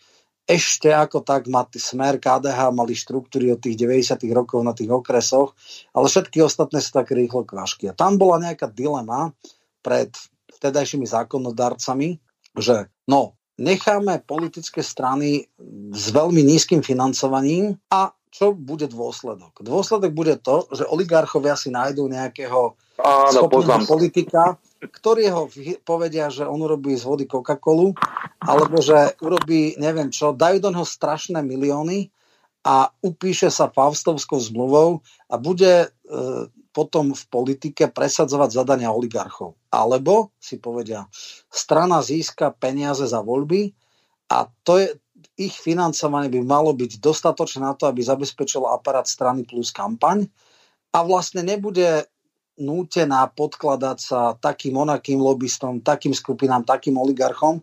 A preto si povedia, radšej zaplaťme zo štátneho rozpočtu dôstojnú fungovanie strán, ako ich vystavujme nebezpečenstvu, že to budú v podstate figurky nejakých ľudí z pozadia a že oni budú vlastne zadania oligarchov riešiť, lebo väčšina oligarchov nie je v politike, je v zákulisí politiky. Áno, Výnimka presne, je tak Babiš, čiže, čiže toto bola takáto dilema a v tomto prípade ja sa skôr teda e, zastávam tento stanovisko, že nech e, strany sú financované na základe počtu hlasov voličov, než zákulisných hráčov zo zákulisia, ktorí Ale, ale ty to aj tak robia. No, tak robia. to, le, no počkať, ale v 99., keď sa napríklad Smer zakladal a keď bolo to známe no. vlastnou hlavou, vtedy bolo financovanie úplne inak. Vtedy bolo za jeden hlas 40 korún. No. A v podstate e, strany boli veľmi chudobné. Založiť vlastnú stranu bolo veľmi ťažké a bez oligarchov, bez zakladateľov to nešlo. Dneska, a to som teda videl, ak má strana, má lídra, ktorý dá preferencie 3+, tak neexistuje žiaden problém, aby dostala úvery z banky. Vieme, že aj Procházka, ktorý jeden čas mal až 15, nakoniec stačil 5. Tých 5% stačilo e, na to, aby zafinancoval celú veľmi veľkolepú kampaň. Pomaly nebolo jedno pole na Slovensku, kde by nebol jeho billboard. A, a tých 5,6 či koľko to získal, stačilo tak, že na 4 roky sa mu to vrátilo na nulu a nebol v strate. Dokonca už aj 3% stačia na relatívne veľmi slušnú kampaň, aj Drucker, aj Danko, tie 3% im to po, v pohode pokryjú. Čiže teraz je otázka, e, radšej zafinancovať zo štátneho rozpočtu a nenechať, tak tuším, že ten zásadný zlom v financovania strán bol niekedy za Palka, to bolo tiež tak 2002-2003 a vtedy boli tri teda druhý za každý jeden hlas nad 3%. Najprv sa dostali prvý rok vôbec za volebný výsledok a potom na činnosť každý rok jednu štvrtinu. A, e, Ešte za, za mandáty. Za mandát, presne takisto. Čiže toto všetko sa uh, na, namixovalo a keď si ja mám zobrať radšej navonok chudobné strany, ale strašne podkurované z pozadia, lebo vieme, že tuším aj teraz uh, Flašik, ešte keď, keď neboli, uh, teda nemali peniaze štátny príspevok, tak mal tu extrémne prepalenú veľkolepú kampaň, hovoril sa 120 miliónov, tie hole zadky a majster poriadok a všetky tie uh-huh. veci, billboardy. A vieme, že vtedy sa ako keby musel zrejme Fico upísať. A uh, keby boli už vtedy nastavené systémy tak, že on ten smer vždycky ukazoval, že bude vysokoparlamentná strana, 10-12%, vždycky nakoniec mal necelých 13 alebo 13 niečo, tak nebol by vlastne závislý na tých oligarchov. Vtedy každá, každá banka by mu dala úver, však pre Boha máte pozrieť 10%, e, minimálne, hej, však až do 13, to znamená toľko a toľko štátny príspevok, v pohode vám dáme 3% úrok, zarobíme si na tom a tak ďalej. Len veľmi vynimočne sa stane, že strana, ktorá ukazuje 6, 7, 8% a pod 3. Hej? Takže to už tie banky si vedia nejakým spôsobom e, vyzistiť a riskujú. Niekedy to nevíde, 2,93 vieme veľmi dobre, čiže stanú sa aj také veci, ale stávajú sa relatívne málo, takže v tomto zmysle som ja radšej nech štát legálne financuje strany, ako nech ich dá na pospas temným silám z pozadia.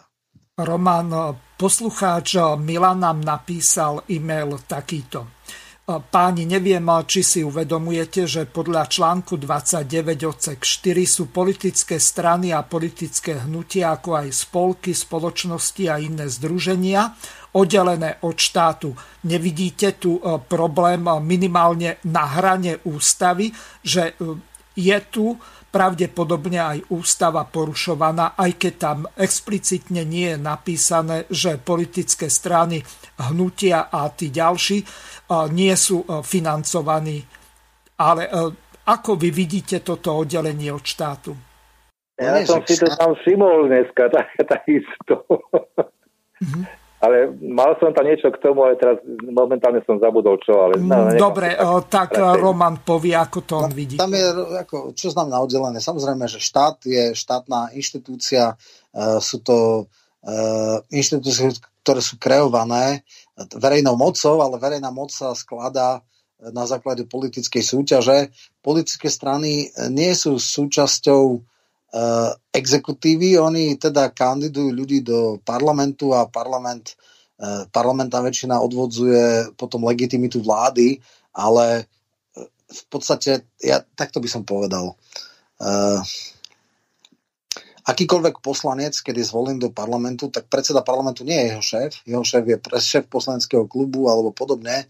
On je prvý medzi rovnými, vedie síce zasadania, ale e, tam není subordinačná e, vec on je v podstate zvolený za volý, svojim programom a každý poslanec si je no, rovný a nie je súčasť systému, čiže on nemusí e, v podstate plniť programové vyhlásenie, keď je v opozícii, nemusí robiť nič, robí podľa, je oddelený, on je nezávislý od moci. Hej. Strana má program, presadzuje ho, ale nie je viazaná, nie je súčasťou exekutívy alebo nejak tak, čiže strany sú dobrovoľné združenia osôb, ktoré sa zjednotia na základe nejakej hodnoty, vízie a programu a uchádzajú sa o dôveru, ktorú môžu potom pretaviť, ak získajú väčšinu do, do exekutívy. Takže posluchač to zrejme myslel tak, že sú finančne oddelené od štátu a ne, dúfam, je, že si mu to jasne vysvetlil, že ako áno, to, to, to je myslené. Vysvetlenie je, je zákon, ktorý teda si dal eh, hneď v roku 90 keď začal tento e, nový systém, teda pluralitnej demokracie, sa zaviedli v relatívne veľmi nízke teda poplatky za, za alebo príjmy za e, volebné zisky, limitovali sa troma percentami Mimochodom v roku 90-92 3% stačili v Slovenskej národnej rade do parlamentu, preto sme mali stranu zelených a demokratickú stranu, ktorá mala 3 niečo a 4 niečo. Čiže my sme mali pôvodne 3% klauzulu, iba federálne, čo bolo 5. Hej. Až potom to teda znížili. No a v Čechách napríklad majú už podporu, tuším, od 1,5%, my máme až od 3%. To znamená aj mimo parlamentné strany, ktoré ale budú mať relevantný počet voličov, majú právo na to, aby fungovali, vyvíjali svoju činnosť, dávali alternatívu a tak ďalej. Demokracia niečo stojí a hovorím, tá dilema, ja tú dilemu beriem uh, tak, ako je. Pre mňa je lepšie, nech človek, ktorý dokáže ja neviem, osloviť 80 tisíc ľudí, čo nie je vôbec málo. Tých 80 tisíc to je cca 3%, 85 tisíc nech dostane aj príspevok a môže ďalej fungovať a dávať alternatívy, rozvíjať, robiť tlačovky, konferencie, programy, ako by mal byť figurkou e, v nejakých ľudí z pozadia. To, demokracia niečo stojí a toto sú dobre investované peniaze. Dobre, e, Juraj, e, my sa posunieme ešte trošku ďalej do konca no. relácie. Už nám e, zostáva len nejakých 20 minút, tak teraz by bolo efektívne tento čas využiť, ak by si povedal to najdôležitejšie, k čomu sme sa nedostali, alebo čo podľa teba nebolo vysvetlené. Pravdu povediať, už, už ani neviem čo. Akurát ešte ma jedna vec pred chvíľou napadla v súvislosti s týmito, no tak čo sa týka tých eh, financií, dobre, nie som, nie, nesúhlasím s tým ináč, súvisí to aj s tými stranami, že to nie sú strany. A potom otázka ich e, zvolenia a volebných programov to, a to, čo sa plní. Poprvé, a to chcem ešte povedať, jednotlivá strana alebo koalícia. predvolebná koalícia alebo tzv. povolebné koalície. Nie som za tzv. povolebné koalície, pretože to už vôbec sa stiera to, prečo boli vlastne vôbec voľby. Voľby sa nemusia vôbec konať, pretože to, čo si oni spravia potom, to je dohoda medzi nimi a nemá to nič spoločné ani s jedným volebným programom tej ktorej strany, keď išli do volieb. Ani s jednou. To, typickým príkladom je to, čo predviedli táto tzv. povolebná koalícia, čo je dneska pri moci a vytvorila si uh, ústavnú väčšinu. Mm-hmm. To, to je skrátka, ja neviem, ja uznávam len predvolebnú koalíciu. O tej voliť, že vie, kto je v nej. Mm-hmm. A nikde nie je napísané, že vládu musí zostaviť akurát veľká väčšina. No môže ju zostaviť víťaz. Alebo samozrejme, keď nie sú schopní, postaví ju prezidentka. Odsúhlasí ju parlament samozrejme. Buď Buď áno, alebo nie. Aký, aký predloží vládny program. No a od no toho je ten parlament, aby sa dohodli, ale nemusia vytvárať tieto koalície. Mm-hmm. No tak takto. Je môj názor. Roman, no, skôr ako ti dám slovo, tak ja pripomeniem, že jeden poslucháč z Čiech nám asi pred dvomi týždňami napísal jeden taký e-mail, nemám to tu otvorené, budem parafrázovať, lebo nemám čas to hľadať, ale e, zhruba v tom zmysle. Je úplne jedno, že koho si zvolíte, nakoniec sa dohodnú tak, že s tým súhlasiť nebudete. To znamená, e, čo Juraj hovoril o tom, že e, skrátka Zoberme si, Danko nikdy s Bugárom nepôjde do uh, koalície, ja. potom Procházka takisto nikdy nepôjde s Ficom, uh, div, že nešli Áno. na kríž prisahať a nakoniec uh, videli, že je možnosť dostať sa k moci, k rozdeľovaniu pre svojich po úradoch miesta a tak ďalej. Takže toto je dosť taký ošemetný systém, ale Roman, nech sa páči. No, ten základný uh, argument je, akým spôsobom sa u nás vytvára moc. U nás sa vytvára moc na základe parlamentnej väčšiny, lebo len parlamentná väčšina dokáže príjmať zákony a bez väčšiny sa nedá vládnuť. Jednak sú niektoré procedúry typu programové vyhlásenie vlády, ktorý musí vôbec, aby začala byť funkčná vláda a tá aj otestuje, či je vôbec životaschopná. Čo sa týka e, koalícií povolebných, áno, vždycky je to s jednou málo výnimkou, kompromis strán, ktoré dávajú niečo voličom, sľubujú, potom to musia osekať a nejaký kompromis, ten minimálny, minimálny spoločný menovateľ vlastne sa pretaví do programu hlasania vlády a tak ďalej. Jeden jediný krát v dejinách Slovenska po roku 93 bola jedna jediná strana, väčšinou to bol smer 12-16. Nikdy predtým, nikdy potom Raz tomu bolo ešte blízko v 92., kedy Hazdes malo 74 mandátov zo 150 a vlastne potom bola tichá koalícia, alebo teda nepísaná koalícia z sns potom bola už písaná a potom sa to rozpadlo. Mm. To znamená, ako inak sa dá, uh, ono, ja by som veľmi, veľmi varoval pred veľmi nebezpečnou vetou, ktorú povedal pán Kramara, že prezidentka môže menovať len tak mírnych zdyrných vládu. No nemôže. To sú tie tzv ne, nepresne povedané pr- úradnícke vlády.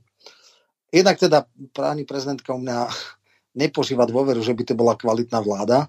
Jednak tá vláda by nemala legitimitu. Ak sme raz demokracia, tak ľudia, ktorí sú vo vláde, mali by zas e, presadzovať program voličov oklieštenej, kompromisnej, redukovanej, neviem akej podobe, ale nejakej je absolútne nepriateľné, aby prezidentka si dávala vládu a hlavne uvedomme si, čo by už taká vláda mohla urobiť. Neprešiel by jej žiaden zákon, keby nemala podporu v parlamente, Nepriš, ne, nedokázali by schváliť rozpočet. Ešte raz, prečo by napríklad mal nejaký poslanec uh, alebo nejaká strana podporovať vládu, ktorá má úplne iný program, s ktorým oni kandidovali. Povedzme si, prečo by Smer mal ja neviem, eh, hlasovať za spoplatnenie verejného vysokého školstva, eh, keby tam Čaputová dala ministra školstva, ktorý povedal, že verejné vysoké školy vzdelanie nie je zadarmo, oni idú vždycky tvrdo proti tomu a prečo by mali oni za to hlasovať, keď je to proti ich. Jednoducho je absolútne neprípustné, aby nebola legitimita. Ja som vždycky skôr sympatizoval so Zemanom ako s Schwarzenbergom alebo Drahošom, ano. ale jeho výrok, že by vedel držať vládu v demisii 4 roky, je absolútne nepriateľný, totálne proti duchu demokracie všetkému ostatnému. Zeman si robiť to, to chce, no. no však presne, a potom to aj tak vyzerá. A ešte raz, tá strana, ktorá nemá väčšinu v parlamente, sa trápi a nič nepresadí. Na čo by nám bola vláda, ktorá za 4 roky nepríjme jeden jediný zákon?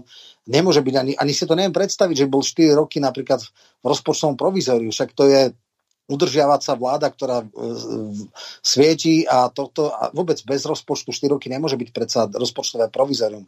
Raz je to tak, že je to nejaký kompromis, áno, a toto je napríklad systém dvoch strán, kde logicky, ak je systém dvoch strán, jedna má väčšinu, druhá má menšinu a vtedy jedna strana plus minus vládne. Ale čo, k čomu vedie systém dvoch strán? Napríklad v Spojených štátoch demokratická strana má na jednej strane centristu Bidena, ktorý je taký pravostredový a potom máme tam AOC, Cortézovú a Ocasio Cortézovú, ktorá je tvrdá, agresívna progresivistka a v žiadnom inom štáte by nebolo možné, aby títo ľudia boli v jednej strane. Hej? Čiže tam sú mhm. extrémne širokospektrálne strany od radikálnej ľavice až po v podstate pravý stred a sú v jednej strane. Čiže to tiež nie je celkom zdravé. No a preto e, teda tento model je taký, v podstate alternatíva voči tomu nie je, je že, že bude, ja neviem, vláda, ktorá nie je zodpovedná parlamentu. To, to nedáva žiadnu logiku. Jednoducho taká vláda nič nedokáže, nedokáže nič presadiť, raz je to takto urobené. Vládna väčšina má právo e, získať exekutívnu moc a presadzovať kompromisnú verziu prienikov e, volebných programov. To je klasický prípad E, Sulik mal veľké, veľkohubé veci o, o odvodovom bonuse, ktorý je jasný jeho pohľad. Strašne by to pomohlo ľuďom 3000 plus, teda v takýchto príjmoch, ale znamenalo by to brutálne osekanie sociálneho štátu, výdavkov a tak ďalej. Chvala Bohu, pri 6% veľa kariet nenamiešal. Ale Boh ochráni, keby mal 30 alebo 40%, potom by to bolo ťažká, ťažká hrôza, čo by nastalo. E, všetko by bolo spoplatnené, obrovská spolúčasť zdravotníctva a tak Tým, že má 6%, nie je, až taký, e, nie je až taký nebezpečný. To, čo Sáska plus minus presadzuje, nejak strašne a katastrofálne nedopadá. A je to dobré, že je to tak. No, to znamená, že e, ten systém, tie systémy, alebo tak, ako to pán Kramara by absolútne nefungovali. Jednoducho také... E, no, v takomto rozpoložení síl určite nie. No, ale aké by bolo iné? Však e, rozpoloženie síly je vždycky také, ako je naivné si myslieť, že prídu nejakí osvietení politici, ktorí budú absolútne... Ale neprídu, jasné, že neprídu. No, no. Čiže potom je jediná vec e, hľadať kompromisy. Bohužiaľ, politika je o hľadaní kompromisov. Do istej miery sa dá týmto širokospektrálnym, ťarbavým, neprincipiálnym, neviem akým vládam prejsť áno, blokovému systému, e, systému dvoch strán, ale tam potom je zase to, že vnútri tých strán sú rôzne frakcie a e, áno, s absolútnou výnimkou páru prípadov, napríklad v Británii vždycky buď sú lejbristi alebo konzervatívci. Áno, alebo konzervatívci, no. A, a, a v podstate tam je to len, k čomu to vedie? Keď boli konzervatívci, tak samozrejme Tečrová začala brutálne E, škrtiť e, baníkov, zatvárala v bane, boli hľadové pochody a tak ďalej. E, všetko sprivatizovala a zaviedla školné a tak ďalej. Prišli predtým, boli zase socialisti alebo lejbristi teda, Ej, oni, všetko privat, oni všetko zoštátňovali, bol silný verejný sektor, čiže 10, 12, 15 rokov robia jedný niečo a potom príde druhá garnitúra, totálne to popiera a ďalších 15 rokov to deštruuje a rozklada. Čiže to tiež není celkom ideálne. Kdežto tu, keď máme širokospektrálne koalície, tak je to také, že hne sa o milimeter sám, o milimeter naľavo, o milimeter napravo alebo o centimeter a samozrejme sú hádky vedľa toho, ale bohužiaľ inak sa to nedá. Okrem teda stavovského štátu, čo som ja povedal, mm. že je najlepší predstaviteľ jednotlivých stavov, miesto politických strán by boli, no ale na to treba zmenu ústavnú väčšiny. Dokonca ani nie je to, lebo zase máme no, judikát no, nášho aktivistického materiálne súdu. jadro. Presne tak. To, tej Čiže, ústavy? Že... Ja, som, ja som k tomu niečo tam napísal, ja by to je materiálne jadro. čo je. No, no môžeš ja... povedať, Roman, chvíľu, počkaj, uh, Juraj, máš slovo? Ne, ja, ja, by som, ja by, radšej ani nie, pretože tu by sme zašli do ekonomických otázok. A to, a to Dobre, tak podstate, prečítam... výrobných vzťahov spoločnosti. Áno, uh, prečítam otázku od poslucháčky Jany. Ona sa pýta pánov v štúdiu, ktorí sú momentálne jeden na telefóne, druhý na Skype, ale to nie je podstatné. Páni, Aký je váš názor na volenie väzňami? To znamená e, volenie ja, vo väzniciach. Mali by mať e, právo voliť e, tí, ktorí boli odsúdení za trestné činy, nie z nedbanlivosti alebo z náhody. Pýta sa poslucháčka Jana. No, ja som to tam aj napísal ináč, čo sa týka hlasovania väzňami. Povedal som, napísal som tam jednu jedinú vec hlasovanie väzňov jedine v tom prípade, pokiaľ ich trest nepresiahne volebné obdobie. Ináč to nemá význam. A pokiaľ sú ťažké zločiny, tak už vôbec nie. Veď preto je odsúdený, je pozbavený práv, základných práv. Preto je, preto je odsúdený. No u nás je to tak, že, že odsúdený na výkon trestu po rozsudku už nemajú volebné právo, ale dokiaľ si bol vo vyšetrovačke, či už kolúznej zadržiavacej, utekovej, neviem akej väzbe a ešte nie sú právoplatne odsudení, tak volebné právo majú, lebo existuje prezumcia neviny. Samozrejme sú aj nejaké trestné straty občianských práv, čiže na, na tvrdo si odsudia, neviem, 4 roky, ale na ďalšie 4 alebo aj 6 majú stratené občianské práva a tým pádom nemajú volebné právo. Ale chcem povedať, že na celom Slovensku je radové, neviem, 20 tisíc väzňov, 16-17 tisíc.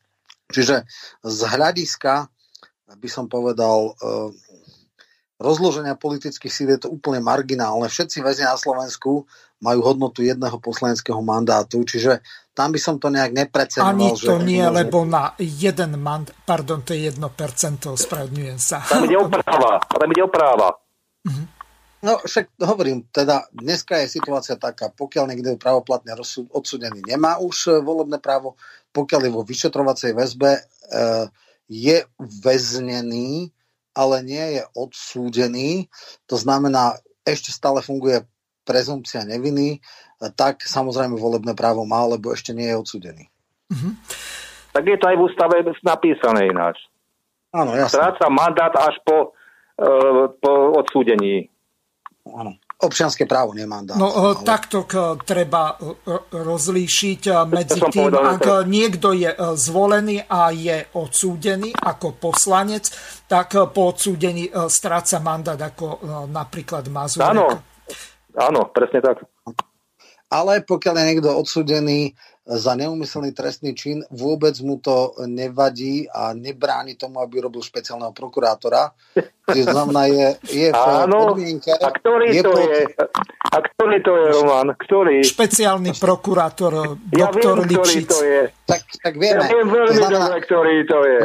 Nie je žiaden problém, aby bol pod ochranou alebo pod dohľadom probačného úradníka zároveň je jeden z najvyšších špičiek justície, čo je nonsens.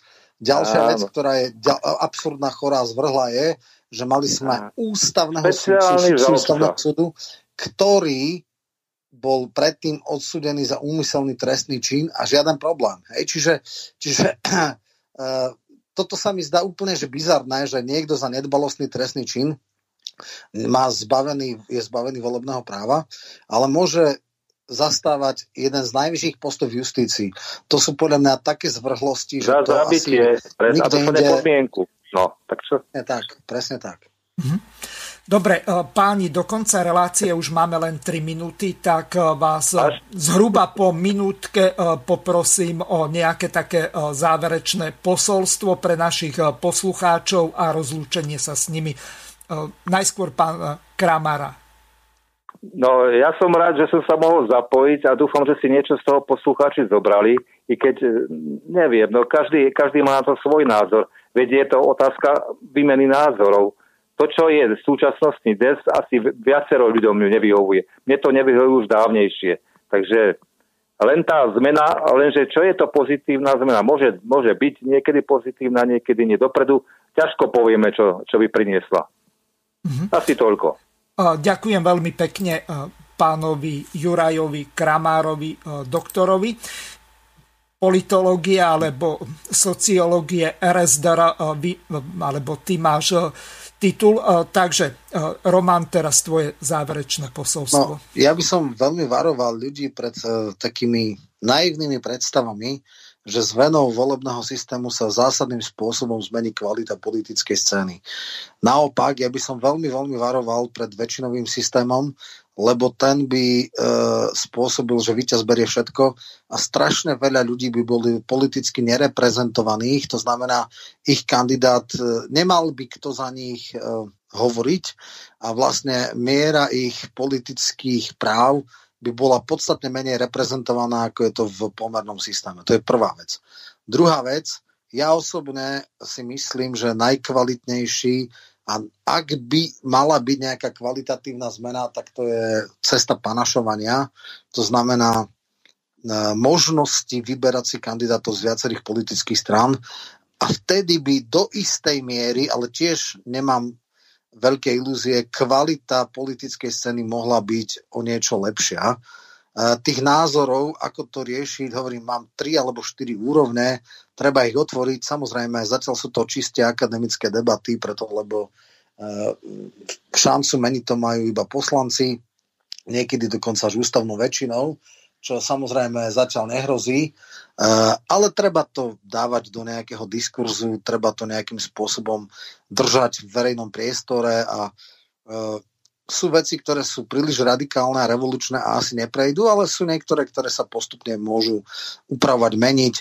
Treba si len povedať, že donedávna sme mali 10-percentnú eh, klauzulu na prekružkovania sa dneska je 3%. Ja si myslím, že v nejakom horizonte dvoch, troch volebných období sa možno naopak e, dá absolútna váha preferenčných hlasov, čo trocha pomôže, pomôže teda kvalite aspoň tej, tých stranických kandidátok. No a ľudia asi musia padnúť na hubu na Slovensku, pochopiť, e, čo robili zlé, a možno tou katarziou musíme prísť, aby sme v budúcnosti už také hrôzy, ako sme v februári 20 zvolili, nezvolili. A bude to ťažké, bolestné, ale ako sa hovorí, ľudia sa učia na vlastných chybách. Verím a dúfam, že aspoň čiastočne sa poučia. To je všetko. Ďakujem veľmi pekne Romanovi Michalkovi. Lúčim sa s vami. Zajtra máme reláciu politické rozhovory s Tomášom Tarabom. Príde pán Janco a pán Geci, tak vás pozývam počúvať túto reláciu od 17.30. Do počutia. Vysielací čas dnešnej relácie veľmi rýchlo uplynul, tak sa s vami zo štúdia Banska Bystrica Juh lúči moderátor a zúkar Miroslav Hazucha, ktorý vás touto reláciou sprevádzal. Vážené poslucháčky a poslucháči, budeme veľmi radi, ak nám zachováte nielen priazeň, ale ak nám aj napíšete vaše podnety a návrhy na zlepšenie relácie lebo bez spätnej väzby nebudeme vedieť relácie zlepšovať, za čo vám vopred veľmi pekne ďakujem. Do počutia. Táto relácia vznikla za podpory dobrovoľných príspevkov našich poslucháčov. I ty sa k ním môžeš pridať. Viac informácií nájdeš na www.slobodnyvysielac.sk Ďakujeme.